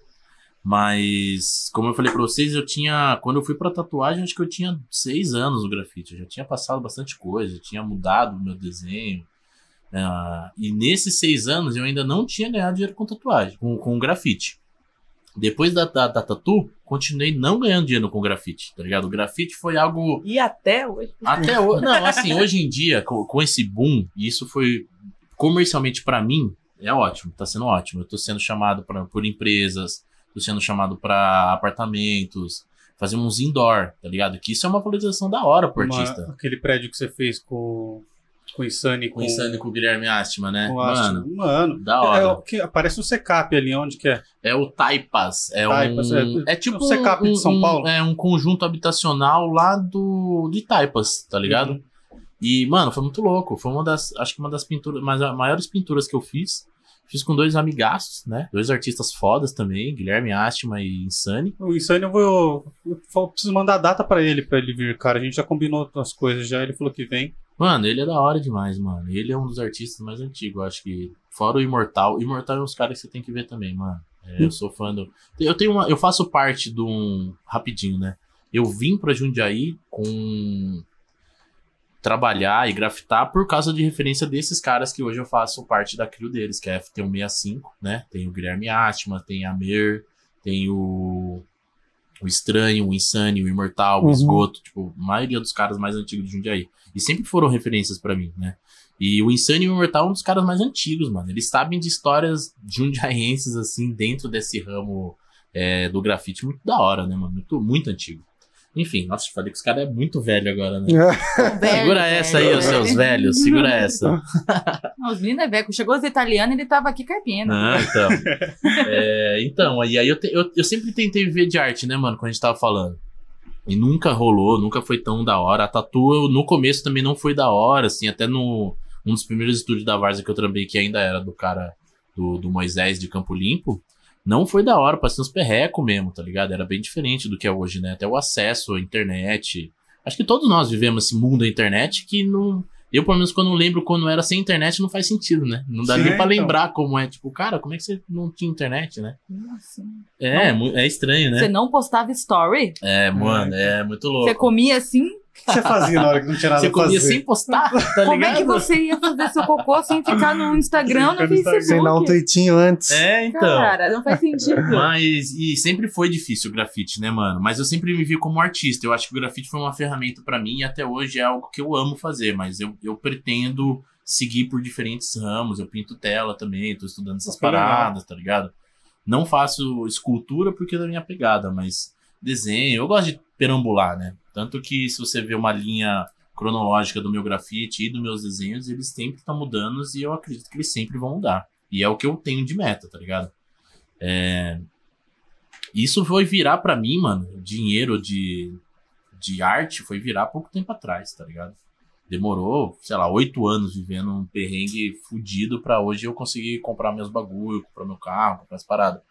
Mas não é fácil, né, mano? Porque na rua era muito discriminado ainda essa parada. É, não era então, até ia visto. perguntar pra você se você já passou com um perreco assim com Ah, já, polícia, mano. se já apanhou de alguém causa de- Já, já. Eu Pequeno, né, mano? Quando eu era mais, mais jovem, né? Fazia umas cagadas também. Fiz muita cagada na minha vida. Mas a, a, a, a, a- repressão era diferente, tá ligado? A, a- o, o- jeito de abordar era diferente. Hoje em dia tem polícia que aborda pra pedir seu telefone, pra, ô, quero pintar um bagulho, tá ligado? É diferente, né? Fora as outras coisas legais que a gente faz, né? Não só o grafite. Mas hoje em dia é bem diferente. Na antiga, mano, não era assim. A gente tinha que chorar pra alguém autorizar e você tem que dar uma aula pra pessoa entender o que, que era grafite, o que, era pichação, que eu queria só fazer uma É, parada, eu tá ligado? de uma época que E o cara falava, eu te dou um muro, você vem aí, mas não vou te dar nada. Você É, traz a tinta, você quer Meu, fazer, até tá aí um hoje é muro. assim, né? Até hoje assim a gente gosta disso, porque é, é uma mão de troca que a gente faz com o dono da casa, né? Você fala, você não paga nada, mas eu faço meu trampo. Não vou fazer nada apológico aqui, né? Mas é uma mão de arte, troca. né? É, eu faço minha arte, você me dá seu muro, você não dá nada, no máximo uma água. Geralmente, quando acontece isso, é muito da hora. Geralmente a pessoa faz um almoço, você conhece uma família. Pô, Que da Você hora. troca. É. Porque geral, a- a- eu, pelo menos, eu prefiro pintar em quebrada, que é da onde que a gente vê, da onde que o grafite veio. E o. o, o As o pessoas jei- são mais gratas. É, né? o jeito de acolher, irmão, é sempre um almoço diferente, é sempre uma família que se troca uma ideia, tá ligado? A a arte nos proporciona isso. Hoje o grafite me, me trouxe amizades incríveis. Esses caras da CRIO, que eu falei pra você, eles são minha família hoje. E a- o grafite que me trouxe eles, sabe? A arte me trouxe. A tatuagem me trouxe a Dai, que é minha namorada, tá ligado? Então, a arte pra mim sempre foi e ainda é a minha meta de vida, é viver dentro de imersivo disso, tá ligado? Mas nunca foi fácil, né, mano? Nunca foi remunerado, hoje em dia tá sendo, mas não. Até hoje ainda é meio cansativo ainda, tá ligado? Mas é arte, né, mano? Tem que, tem que entender isso também. E o mercado brasileiro em relação a produtos para grafite? Eles deram uma mudada. Você vê grandes marcas de, de tintas que começaram a pensar no, no grafite, fazer a, a Color Gin, que é uma puta marca. É, É, Color Gin ou Color Art? Color Gin, Color, Gin. Color Gin. Não sei se é a excelente qualidade, mas eles pensaram aumentar a paleta de cor e tal. Você vê um movimento dessas indústrias. Vê, mano, vê. E assim, tem a indústria nacional tem várias tintas nacionais que estão tentando entrar na cena fortalecendo, né, mano? O grande problema. É assim, né? Não é que é o grande problema. A gente nunca tá contente, né, mano? E como a gente tem acesso a uma parada gringa, a gente vê que é diferente. E os caras supervalorizam o bagulho demais. Tipo, o preço de uma lata gringa pra uma nacional não muda muito. Sendo que deveria mudar pra caralho, tá ligado? Porque a qualidade é totalmente. A qualidade é totalmente diferente, mano. Totalmente. Entendeu? Então, assim, tem muita reclamação. Os caras estão se fudendo pra nós, tá ligado? Porque só tem eles. Tem, tem a, a Colorginha é uma marca muito grande, mano. E na paleta Grande. de cores só tem os caras. E eu não sei se isso é mal de brasileiro. Os caras acabam relaxando. A maioria das empresas grandes acaba relaxando umas paradas assim, tipo, ah, mano, é o que você tem, é o que tem. Se você quiser fazer, você vai ter que comprar do meu. Então eu vou vender de qualquer jeito. Parece que é assim, sabe? Uhum. Então tem alguns defeitos, mas ah, é bem diferente do que era antes. Ainda era Color Jean, mas era uma marca que tinha um calhambeque, era Color Jean com calhambeque, que tinha uma grade de cor mais ampla, que era a grade de cor dos carros da antiga. Tinha variante, verde, tipo, putz, verde, verde musgo, é, cor de geladeira, acho que tinha até um bege Brastemp, nome de uma lata. Uhum. Então a gente usava isso para trazer cor pro grafite, né? Hoje em dia tem tintas especializadas para grafite. Mas não é nem reclama pra ganchar, não. É que nunca tá bom pra nós, né, mano? É bem isso. A gente sempre quer mais, né? Cara, não tem um nicho de mercado aí pra, pra quem se interessa? De criar tinta pro grafite? Ah, mas o problema é investimento, né, mano? Não Aí. deve ser barato, né? Tá aí. Não sei, mano. Eu acho que a é? diferença é que ainda não. Alguém do ramo ainda não fez. Ah. Pelo menos o que a gente vive dentro da tatu e do grafite é assim: se tem um. Se é um grafiteiro que faz alguma coisa, fica bom. Porque ele sabe a dificuldade. Tipo, Ah, um, um evento, a gente vai. A gente é convidado para um evento, vamos supor. Evento da prefeitura. Mano, é diferente. Não, não é acolhedor.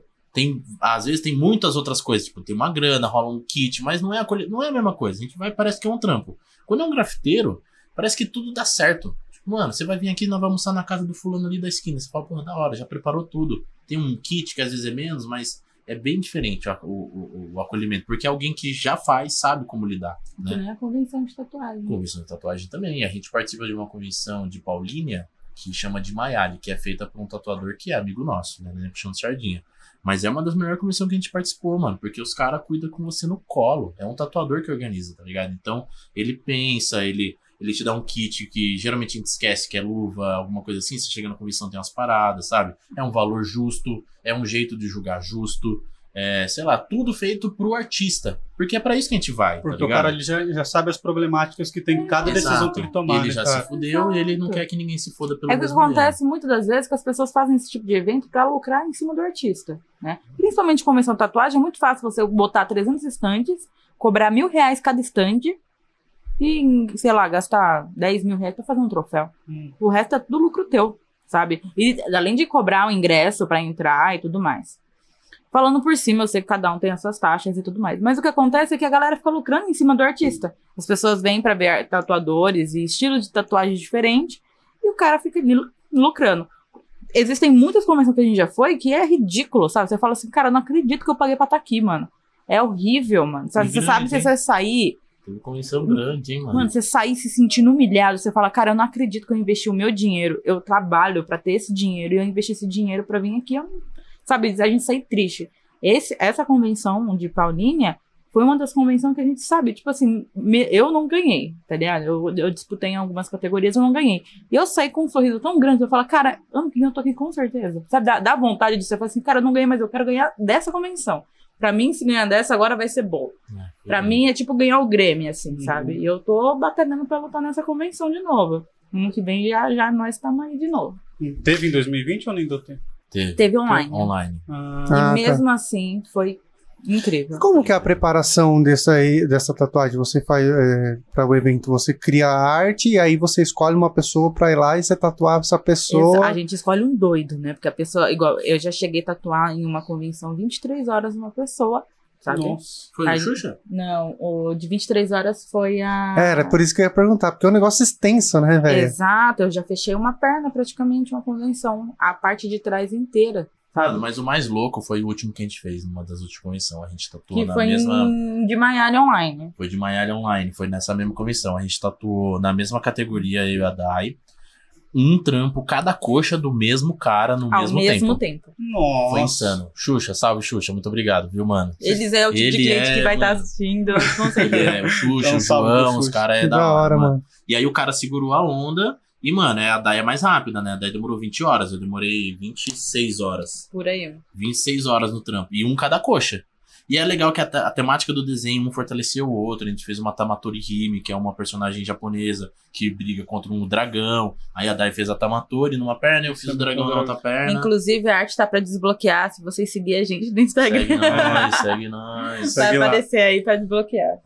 E, e do grafite, a Dai falou que tá aprendendo agora, né, Dai? Isso. O meu foi um pouco. O meu é também totalmente diferente. Porque eu venho da tatuagem, onde a gente aprende a não ter erros. Né? Uhum. A gente não pode ficar errando na pele. E o muro, ele tem esse negócio de, tipo assim, tudo bem se você 100% errar, erro. você pode cobrir. 100% erro. É, entendeu? E é tipo assim, tudo bem se você errar, sabe? Você pode cobrir. a- a- o spray ele tem 100% de cobertura.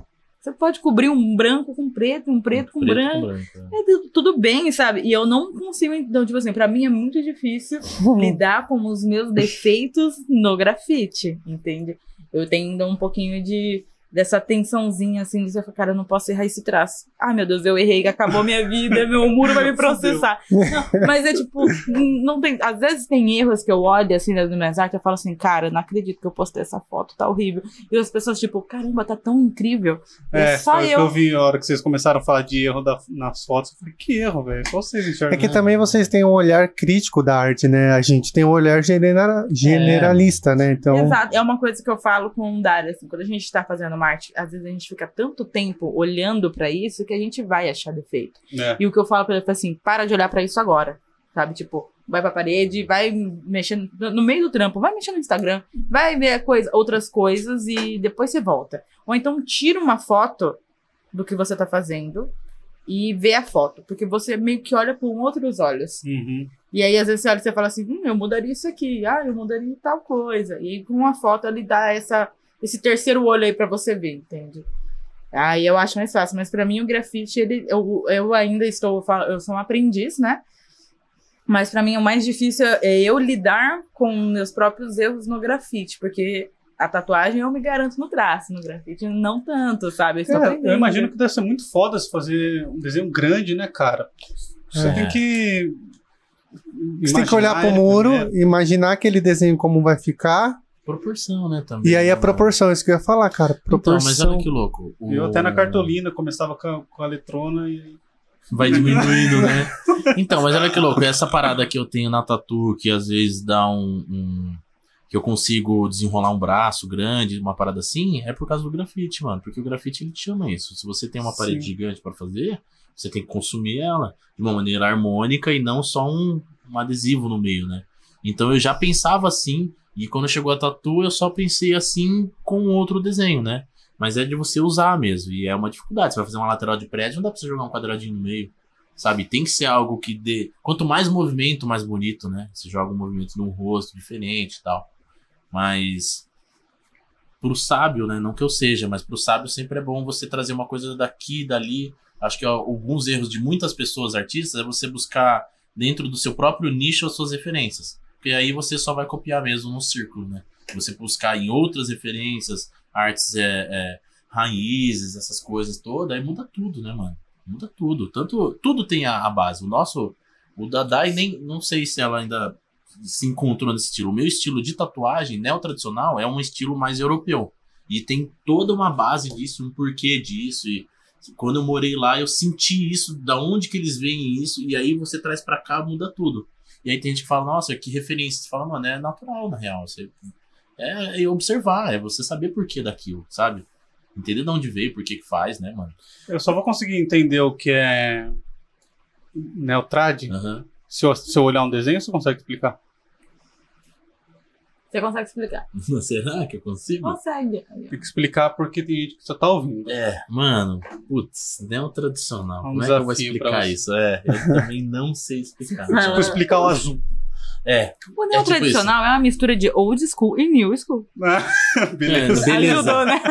Mano, é assim, ó. O, o- hoje, o neo tradicional europeu, ele, ele veio com base é, de old school, né? Ele veio com uma base, acho que na, na linha europeia, na minha opinião. Ele veio com uma base fraca do new school, que são estilos. O, o old school é um estilo bem clássico. É o estilo de marinheiro, que tem um Tá, rostinho de mina, bem entender. simples, traço grosso. O new school é um desenho animado realista, Parecendo um grafite. parecendo um grafite. E quando Tá, ele então se uniu... é, é, é, tipo assim, é uma bonequinha com uma cabeça grandona, É, um cartoon, pequenininho. como se fosse um um cartoon. Tá, não, não, não busca a realidade, assim. Não. E é uma caricatura. Tá, É, tá, ele até beleza. busca a realidade, mas totalmente distorcida. Sim. Tipo, a realidade do boneco é incrível. Tá. Tá. E ele juntou isso pra, pra no começo você conseguir trabalhar com, o, o- por exemplo, um desenho tradicional old school que é uma mina, uma marinheira de perfil. Essa marinheira você consegue colocar mais detalhes no rosto dela, você consegue fazer um cabelo diferente, colocar um ornamento de flor que é mais composto, trabalhar com um pouco mais de cor, traços definidos, então juntou um pouco dos dois.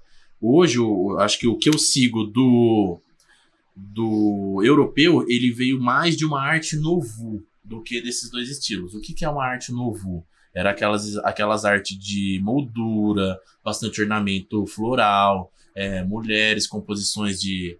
Aquelas posições de mão leve, carregando algumas flores, algo bem, sabe? Nessa linha. Então ela veio dessa parte. Então, um dos grandes caras do, do que trouxe essa cultura pra gente foi o Alphonse Mucha. Ele não foi tatuador.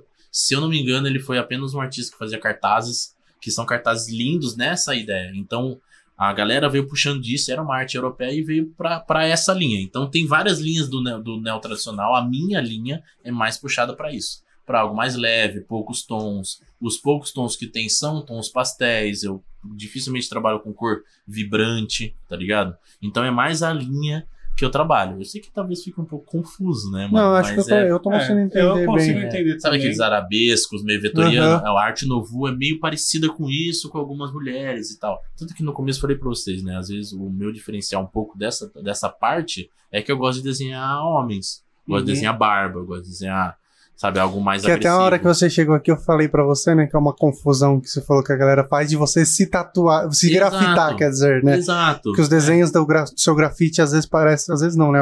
Parece você. É. Mas é porque eu sou. Eu, eu não sei se a arte me imita ou eu imito a minha própria arte, tá ligado? Porque é o que eu Ó, gosto. É muito louco, né? É porque Será eu gosto eu- disso, sabe? Que nem eu falei pra vocês, eu amo, eu amo ter barba, eu amo ser um homem com barba. Eu gosto de tatuagem, eu gosto de piercing. E eu coloco isso no desenho. Se reflete a mim ou não, pode refletir a outras pessoas também, né? É. Olha lá. Mas é esse é ele. Essa sou, esse sou eu. Então, mas é porque o grafite, olha que louco, posso falar um pouquinho? Pode? cara. Eu comecei grafitando letra, depois eu fui pra uma. É real, né, cara? A É. maioria começa assim, né? A letra é a base, mano. Letra é, é- ela assim, e eu acho isso muito legal. Comercialmente, ninguém gosta, porque você fala, pô, escreveu seu nome, mas dentro do grafite, isso é a base, é a coisa mais linda que tem é fazer uma letra, e é a mais difícil. Porque reproduzir um rosto, que nem eu fazia ali uma foto, hoje em dia eu acho que é meio vago, porque não tem criatividade. A letra você precisa escrever de uma maneira diferente, trabalhar com cor, ter um contorno bom, um traço legível. firme, fica legível, ou não, tem alguns estilos que não É. são legíveis. E isso tá o legal também, né? Sim. Então eu comecei fazendo o meu rosto. ah, acho que era algo que eu queria alcançar, tipo, porra, um realismo. Eu achava que realismo era um bagulho mais pica que tem, né? Uhum. Eu acho que eu não alcancei o que eu queria dentro da, da área de realismo, mas era algo muito pessoal meu também, porque os próprios rostos que eu fazia, eles me ajudavam a viver a minha própria vida com, sei lá, os meus próprios dilemas, as minhas próprias paradas. Antes eu fazia umas áureas, assim, com umas, umas escritas que ninguém entendia, só eu entendia, né? E a ideia disso era um tipo, não sei se essa é a palavra, mas era meio umas orações, meio umas, umas paradas internas, umas paradas que machucava. E o grafite pra mim até hoje Pô, é isso. Legal, velho. Isso é- Porque ó, o grafite. Da Vinci? Ah, não, não é. Da Vinci tá Mas é que o, o grafite, pra mim, ele é algo que eu ponho pra fora. Eu preciso grafitar pra pôr pra fora, tá ligado? Eu preciso. E a rua é muito bom pra isso. Porque tá livre, cara, é isso. Então tinha muita gente. Às vezes eu fazia essas áureas, escrevia uns bagulho meio triste, e a galera adorava, só que ninguém sabia o que tava escrito. Então pra mim era uma parada assim, mano, você tá curtindo a minha dor.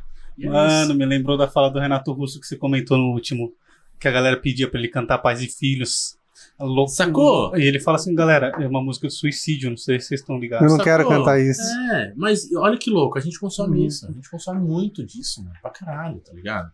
Então, assim, é, depois de um tempo eu mudei isso porque eu comecei a ver as coisas de um jeito diferente, né? Uhum. Mas o O meu gatilho, Mudou.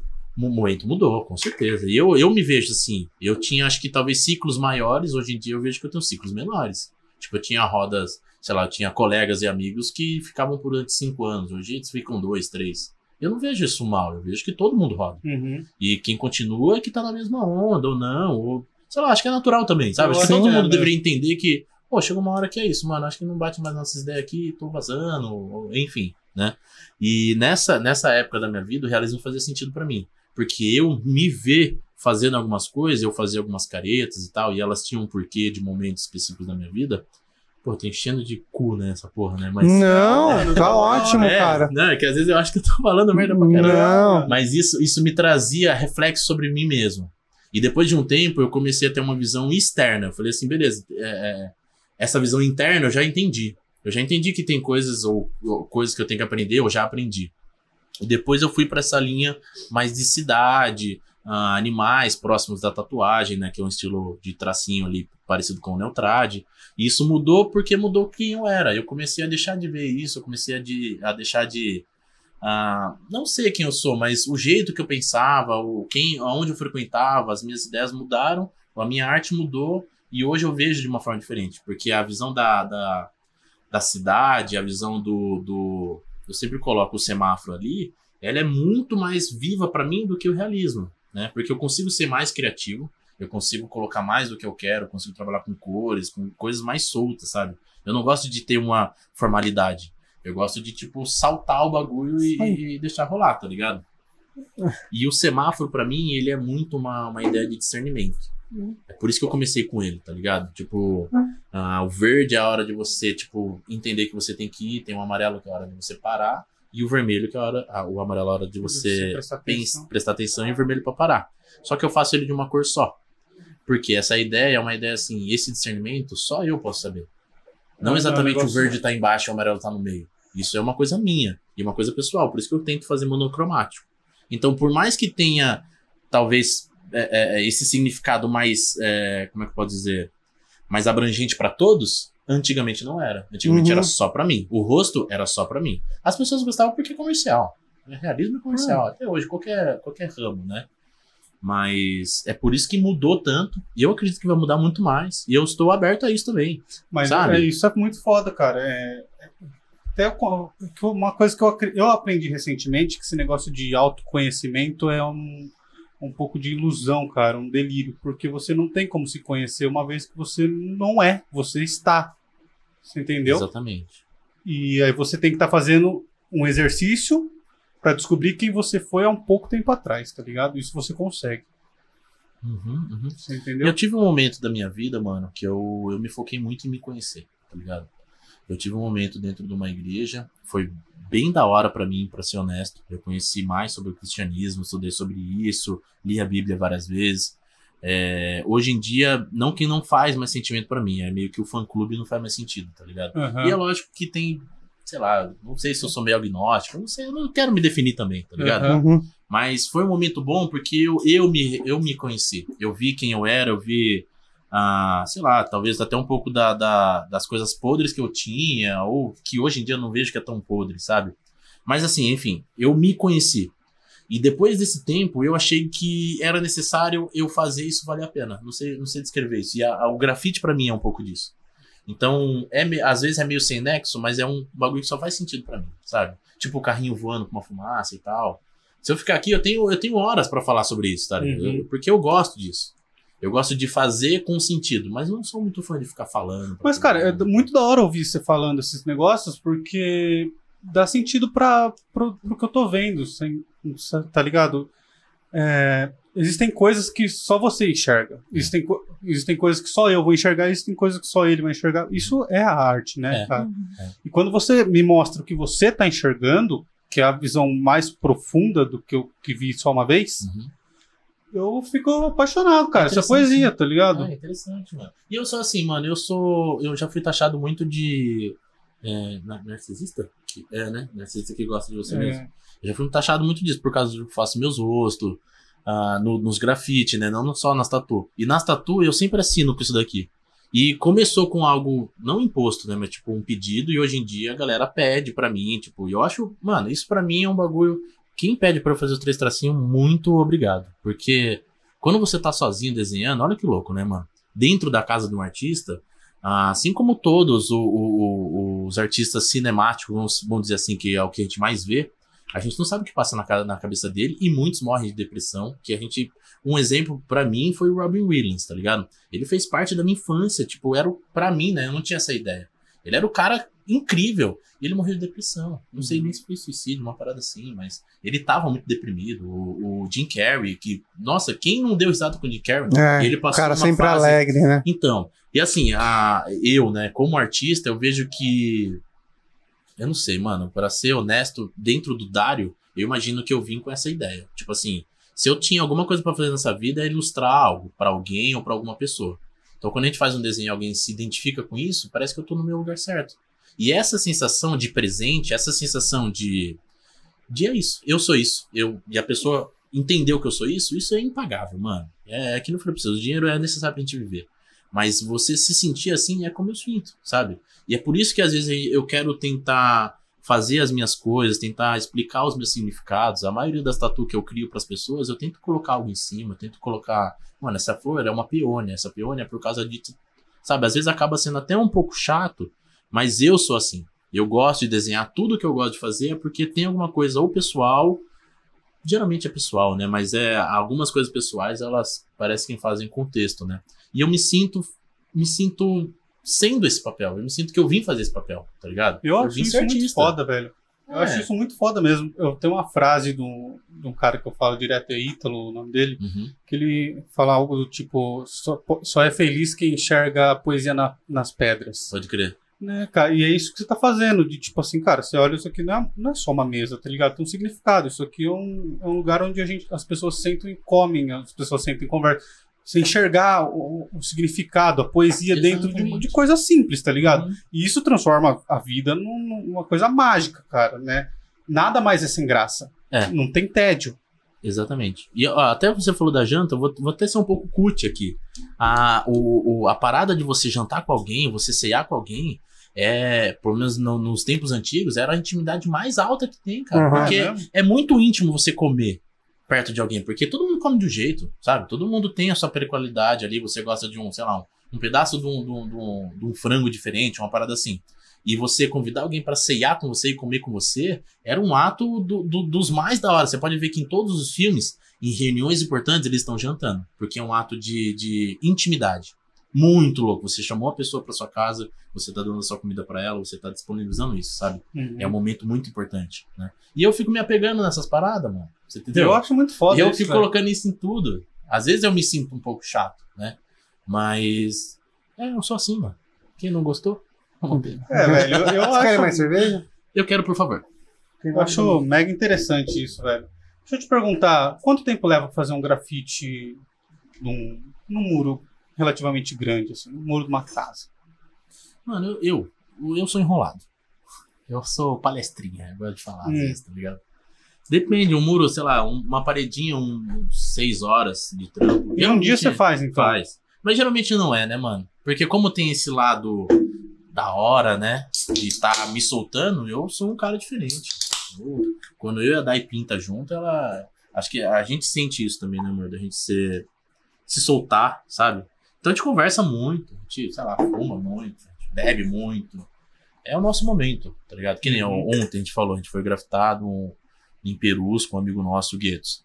Ele arrumou um murinho só pra nós. Mano, a gente se divertiu. Fez churrasco na rua. Eu via no seu Instagram lá, e cara. é isso. Pra gente, a gente na rua, a gente se sente em casa. É muito louco isso. Diversas vezes a gente almoça sentado na calçada, sabe? Porque a gente se sente pertencente disso. E o, o grafite, ele traz isso. Quando você pinta numa quebrada, você sente o agradecimento das pessoas de ter transformado aquilo em algo colorido, mesmo que elas às vezes não entendam o que você faz, tá ligado? Mas você se prontificou a dar esse presente pra lá, pra aquele bairro, pra aquela rua, e as pessoas sentem isso. Essa, gra- essa gratidão delas é muito louca, mano. É muito gostoso, porque aí você realmente faz outros amigos o resto da sua vida. Você Uhum. tromba a pessoa e fala, "Ô, você pintou a minha casa aquela vez, tal, tal. E eu, pelo menos, eu gosto de áreas é, bem escassas. Eu prefiro pintar em áreas. Pinto no centro também? Claro, não sou bobo, né? É bem isso. Mas É. eu prefiro fazer grafite em áreas mais escassas. Você fez ali debaixo da, da 9, né? Fiz, fiz. Fiz eu e os caras da CRIO, os dois Uhum. lados e tal. A galeria G9 tem parede minha também. Eu, eu pinto bastante Jundiaí, né, mano? Eu gosto de, de frequentar aqui. Tem bastante coisa passando na cidade, já vejo, vejo vários trampinhos É, seus. então, mano, eu gosto. Pô, eu vim de Campola, né, mano? Aqui é a cidade Ah. grande pra mim. É, vocês não moram aqui? Não, a gente mora em Campo Limpo agora. Por que, que vocês não mudam pra Jundiaí esse negócio aqui? A gente tá- tava morando em Jundiaí, né? Até É, pouco mano, gente, tempo. tá, a gente vai, tá vivendo uma paradinha meio, meio louca, tá ligado? A gente tava morando em Jundiaí, aconteceu umas fitas, né? Teve que sair da casa. E a gente tá com plano de viajar esse ano mesmo. Essa parada do corona tá meio foda, tá ligado? Mas aí a gente não tinha um lugar pra ficar, porque não dá pra você fazer contrato menos de um ano aqui. Se dá, é um bagulho muito caro e tal. A gente arrumou um cafofinho lá em Campola, a gente voltou pra lá, porque já era minha cidade, já conhecia, tá ligado? E a gente vai ficar até possivelmente a gente viajar ou a gente volta pra Jundiaí. Falar em viagem, você foi para a Europa, você- não sei se você foi junto. Não. Não. Nessa época nem. E você passou um perrengue lá, né? Porque você foi lá sem falar nada. E eu tô Mano. perguntando porque eu vou também e eu não falo nada. Mano, mas essa história minha é um bagulho de livro, cara. É, e o, Fa- o Fabião que falou, falou assim, ó, pergunta pra ele lá pra ele te contar. É, ele sabe, ele filho da filha da puta aí. Ó, eu fui pra um casamento, mano. Eu fui pra um casamento pra ficar duas, três semanas. Qual país da Europa? Em Londres. Londres. fui. É. Mano, É, sei lá. vou. foi incrível. E Londres é o berço do estilo de tatu que eu faço. Ah, é? É. E assim, foi nostálgico chegar lá, mano. Porque eu entendi como os caras viam a parada. Sabe? Tipo, os caras só usam cor pastel. Mano, lá tudo é cor pastel. E eu acho lindo, tá ligado? Eu adoro, mano. Enfim. Fui pra um casamento, três meses, cheguei lá, o casamento foi adiado. Não vou Nossa. contar tudo aqui, né? Vou contar meio Ah, resumidão. sim, sim. Mas o casamento do brother foi adiado pra dezembro. Acho que chegou em setembro, tá ligado? E todo mundo já tinha ido? É, não, era só nós, mano. Era um cliente, era eu e o Moisa que a gente foi. Mas isso é muito comum lá, né? Tipo, É. gente, eu vou adiar o casamento por daqui três meses. A galera, ah, não, demorou. Mano, assim, não sei se é outra realidade, irmão. O Brasil. Eu é- nunca É, saí. Mas fui pra Quando vocês saírem, vocês. É, eu já saí do Brasil, mas fui pra América. Eu tive, Europa, eu tive um pequeno gosto dessa parada e é assim, mano, eu. Amargurado. Aqui no Brasil tô amargurado. Até eu voltar, eu quero. Enfim. E aí fiquei um tempo. A gente adiou com, com a proposta de começar a tatuar umas pessoas, tá ligado? Eu falei, mano, quer saber? Eu vou comprar umas máquinas. A gente foi sem nada. Eu fui com. Ah, isso já tava de legal também. Não, a gente tem direito a ficar seis meses. Que foi o que eu fiquei. Tá. O- Mas não era seu plano ficar seis Não meses. era, não. Eu entrei falando na. na... Na alfândega. Não, Não é é alfândega. alfândega, Toda é- vez eu ia falar, eu ia falar, toda vez eu falo Imigração. alfândega. Imigração, Imigração. é. Na imigração, eu falei Alfândega certinho, eu falei, mano, eu vou ficar pro casamento, sei lá, um mês e tal. Os caras carimbou seis meses, que é o carimbo base deles lá. E com isso a gente acabou tendo a possibilidade de adiar, né? E aí eu fui adiando, nós pegamos umas máquinas, falou, vamos pegar umas máquinas e tentar fazer uns brother. Fui fazendo uns brother, fui fazendo uns Brasília, fui fazendo tal, tal, tal, tal, relando uma grana, rolou o casamento. Rolou o casamento, nós já tava tatuando. Eu falei assim, mano, vamos ficar. Demorou, vamos ver essa vida. Eu já tava adorando lá, mano. Eu assim. Lá, lá eles dão mais valor ao serviço, né? Pelo amor de Deus, mano. É muito mais da hora, tá ligado? E aí, beleza, nós começou, tal, tal, tal. Tive uma intriga com o Mois, a gente meio que se afastou um pouco. Eu conheci outros caras, passei por uma depressão fodida lá. Foi seis meses, assim, mano, de, sei lá, caos e gozação demais, assim, tá ligado? Os primeiros seis meses foram os piores seis meses da minha vida. Teve um dos dias que eu tive que dormir na rua porque eu perdi umas paradas do. do do transporte pra ir e eu tive que dormir lá no centro, tá ligado? Só que, mano, era muito frio, meu truta. Tava, não foi um mindingão, tá ligado? Eu tive que passar a noite no bagulho. Mas foi muito gostoso. Hoje eu falo com muito gosto, mas eu nunca senti um frio, sabe? Umas paradas que nem lá, assim. E aí conheci um estúdio, depois desses três meses, eu conheci um cara que me apresentou por um cara do estúdio. E aí mudou minha vida, mano. Porque o cara do estúdio pirou no meu trampo. E não sei, lá dentro não- tinha caras bons, mas diferente do estilo que eu faço. E ninguém desenhava. Ninguém desenhava, tipo, nenhuma flor. E o primeiro trampo que eu fiz foi uma borboleta que eu desenhei na frente do cliente. Pô, porque pra nós borboleta, mano, eu faço agora, assim, sabe? É muito, a gente já fez muita borboleta. E pros caras foi um bagulho, tipo, caralho, olha esse gringo aqui, mano, tá desenhando. O que eu quiser você desenha? E aí estourei, mano, de verdade. Uma Porque- impressora? é, porque daí os caras, assim, ó. O que o cara falou, eu quero que você trampa aqui amanhã. Eu falei assim, eu sou ilegal e não falo sua língua, mano. Ele falou, você vai se virar. Mas eu vou te dar uma. Eu quero que você trampe aqui. Eu comecei a trampar. Trampei seis meses no estúdio, que mudou a minha vida. Tipo, o que eu tava passando de perreca, eu mudei, aluguei uns bagulho mais da hora, tá ligado? Lá vira uma grana mesmo. Lá vira uma grana, mano. Não é que vira uma grana, irmão. É assim, lá as coisas são justas, tá ligado? Tipo assim, aqui com salário mínimo você não faz porra nenhuma. Lá com salário mínimo você vive com folga. É simples. Tipo, o dinheiro que eles oferecem pra você ganhar, você. Vai viver. Ninguém passa perreco, assim, É, sabe? mano, você vive de boa. Você quer tá fazer uma ligado? tatuagem, você tá disposto a pagar o trabalho do cara, porque você também tem um dinheiro e é pago justos Mano, pelo seu não- trabalho. Não Hum. existe parcela. Essa palavra acho que nem existe lá. Não existe coisas parceladas. Não existe só à vista ou não compra, tá ligado? Porque é tudo muito acessível. Carros são baratos. Tem... Mano, é foda. Foi um gostinho, tá ligado? Mas aí, aí, aí eu fiquei, mano. Comecei a ficar, comecei a trampar, conheci outras pessoas, aluguei meu pico de, de morar, tá ligado? Baixei o custo da minha vida. Tipo, mano, foi muito bom. E eu tive que voltar, não que eu tive, né, mano? Eu decidi voltar. Dava pra ficar ilegal? Sei lá, eu não tava com a Dai na época, dava, tinha a possibilidade de casar com alguém. De, que eu não tenho um- um- uma família que possa me, me, me fornecer essa parada e tal, como algumas outras pessoas, né, mano? Forneceu que você fala Cidadania. cidadania. Tipo, Tá. filho de italiano, filho de outras coisas, né? Minha família, Eu sou filho de cearense, mano. No máximo eu vou pro Ceará e tomar um, comer umas, umas rapaduras, tá ligado? É, e aí foi muito louco, porque aí de três meses de, de fudido, eu virei pra três meses, tipo, viver numa vida que eu sonho até hoje em voltar a viver, que é ir em pub, gastar uma grana bebendo uma breja, tipo, de qualidade, tá ligado? Não aprendi a falar inglês. Eu me virava com os caras. Os caras do estúdio forçavam eu a aprender. Mano, isso foi muito louco pra mim. Eu, hoje eu me viro, sei lá, se alguém aparecer um gringo aqui, eu desenrolo meio indião com o cara. Mas eu desenrolava lá. Eu perdi um pouco da mão também, né? Mas faz tempo que Você, eu não. é, você se afasta um pouco, você É. perde. E aí eu decidi voltar porque eu já tinha um estúdio. De qualquer forma, eu tinha que fechar o estúdio, né? Se eu fosse morar lá, eu tenho minha família. Que no começo da, da, da minha história, minha família não é quem ela é hoje, tá ligado? Hoje eu tenho realmente uma família, mano. Eu sinto que eu tenho pais, tenho mãe. Meu irmão é um cara. Enfim, eu entendo que eram por escolhas minhas. Eu também não sou um cara da hora de se lidar. Eu tenho Uhum. minhas decisões e eu sou meio foda-se mesmo, tá ligado? E eu voltei por causa de todos esses motivos. E hoje eu quero ir de novo pra me conhecer outros lugares e, sei lá, possivelmente ficar. Ou... Mas foi muito louco, mano. Foi assim, mágico, mágico. Foi caos e mágico, tá ligado? Que da hora, é mano. inacreditavelmente inesquecível, mano. Que da verdade. hora. Foi da hora de ouvir mesmo. Bruno, quantas horas a gente já tá aqui? Ô, Vamos encaminhar pro final, então. mano, tem as, as perguntas no Instagram que vieram aqui. Nossa, tá falando pra caramba, né? Não parece estar mais à vontade? Porra! Nem parei pra fumar um cigarro, mano. Pois é, então. Agora, Mano, lá no Instagram, a Ju Genarini Uhum. perguntou qual que é a sua maior inspiração pra pintar. eu, como artista ou putz, pessoal, né, mano? A eu vou falar É, dos dois, tá? Eu tenho alguns artistas. Eu tenho alguns artistas pra cada segmento, né, mano? Não, não dá pra mim falar em todos aqui e tal. Mas pessoalmente, eu, vou, eu acho que isso é mais importante. Pessoalmente, a minha inspiração de pintar é simplesmente eu, mano. Não, não numa forma egoísta, mas numa forma de me sentir bem. E que nem a gente falou no começo. De, tipo, eu fazer o que eu amo fazer e, sei lá, se alguém se identificar com isso. Sabe? Isso é, uma, é, um, é um presente lindo, mano. Eu, não- eu não consigo descrever, mano. A- quando alguém se identifica com, com o que você faz, que você acha que é 100% seu, parece que você tá fazendo seu papel. É muito louco. É muito insano. Isso é legal de ouvir, mano. Aí tem uma aqui que eu acho que você conhece. Mar Silverstone. Silverstone. Do que mais gosta? Salve, Mar! Aí, relativo, né? Pô, É, essa aqui dá pra vocês dois, É, né? pô, curto fumar pra caramba também. Não, não, não, não, não, não, eu não terminei. Eu não terminei. Mas é bom saber isso. Do que você mais gosta? Tatu ou per- ou grafite. o grafite? Dai, pode começar essa aí que é a tua vez agora. Tatu. é Tatu? muito simples pra mim. É, Pra você é tatu.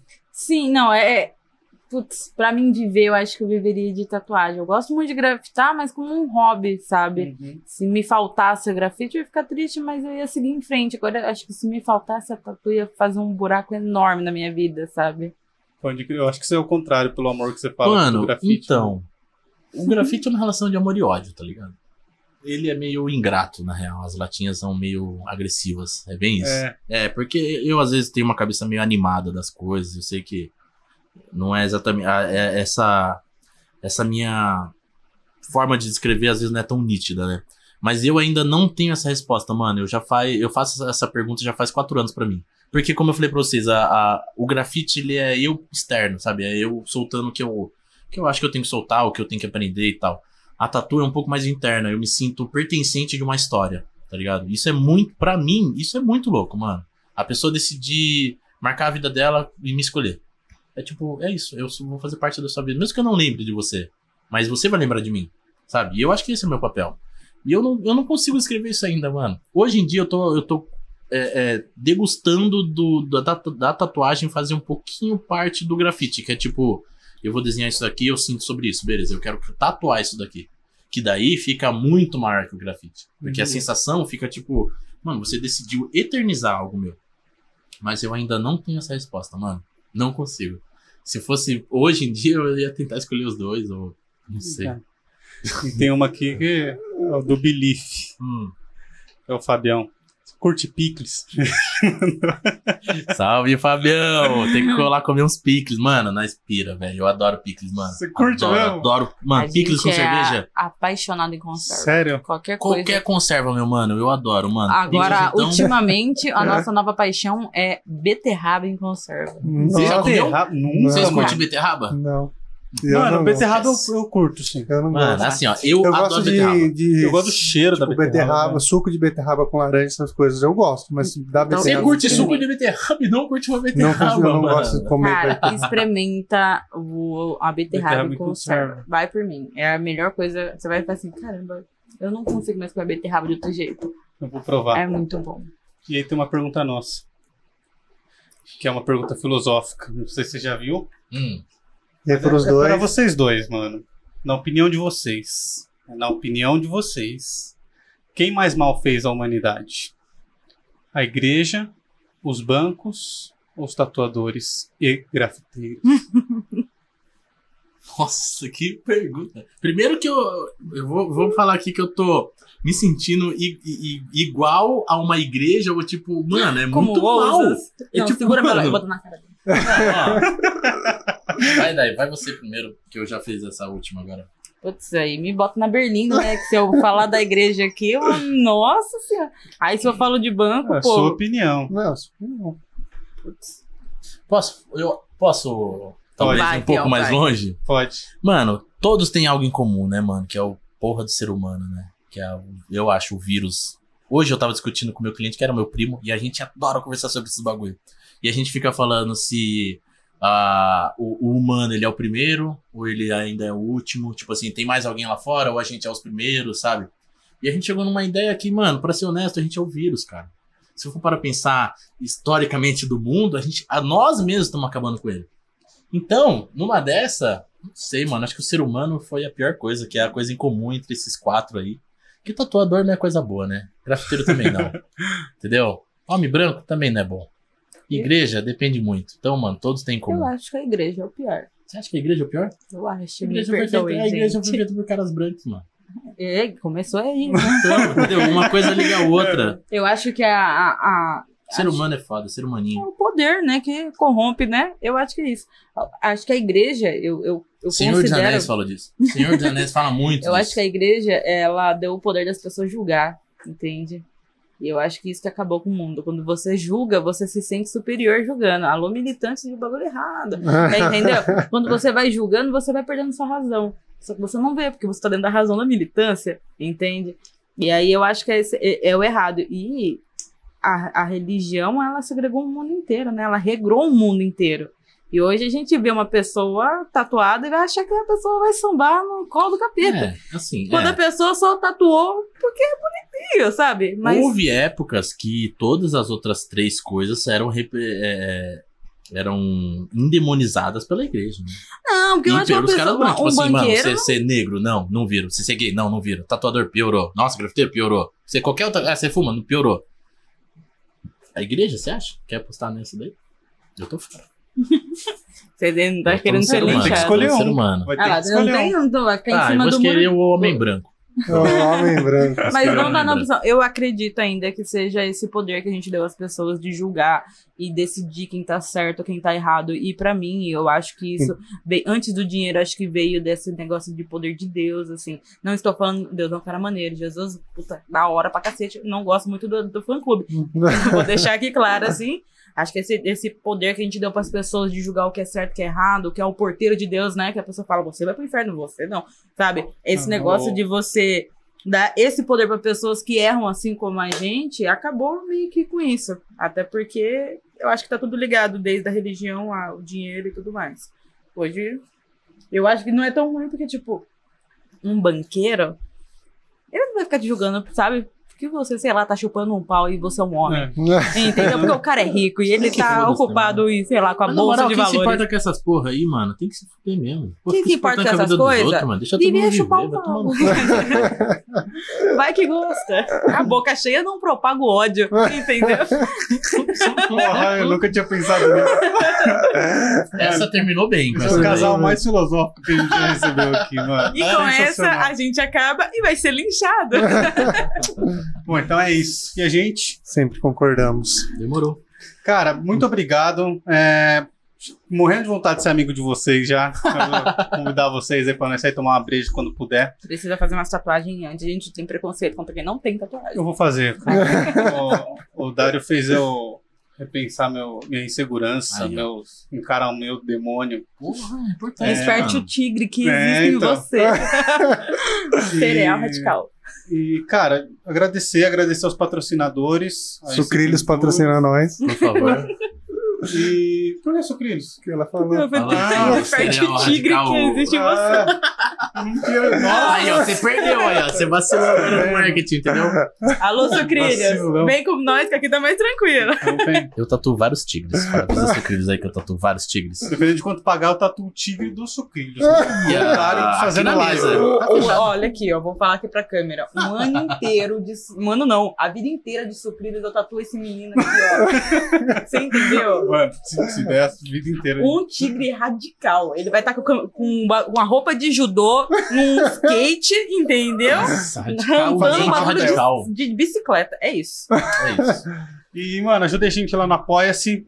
É www.apoia.c barra Parla Podcast. Dá uma força lá, segue no Instagram, entra no Instagram deles aqui, da, da Dai, do Dário. E, cara, é muito da hora. Dá like, comenta aí e mostra pros amigos que ficou da hora pra caramba esse. Valeu, pessoal. É Isso aí, Cês- tem recadinho final, falar da loja, falar da, da loja não, né? Do, Do estúdio. do Instagram de vocês, só pra divulgar aí no final. Escolham bem seus tatuadores, por favor. Obrigado. Isso aí. Valeu, pessoal. Valeu, galera. Mano, foi muito louco. Cara, foi uma das mais legais que a gente gravou. Sério, mano. Eu achei que eu falei merda pra caramba.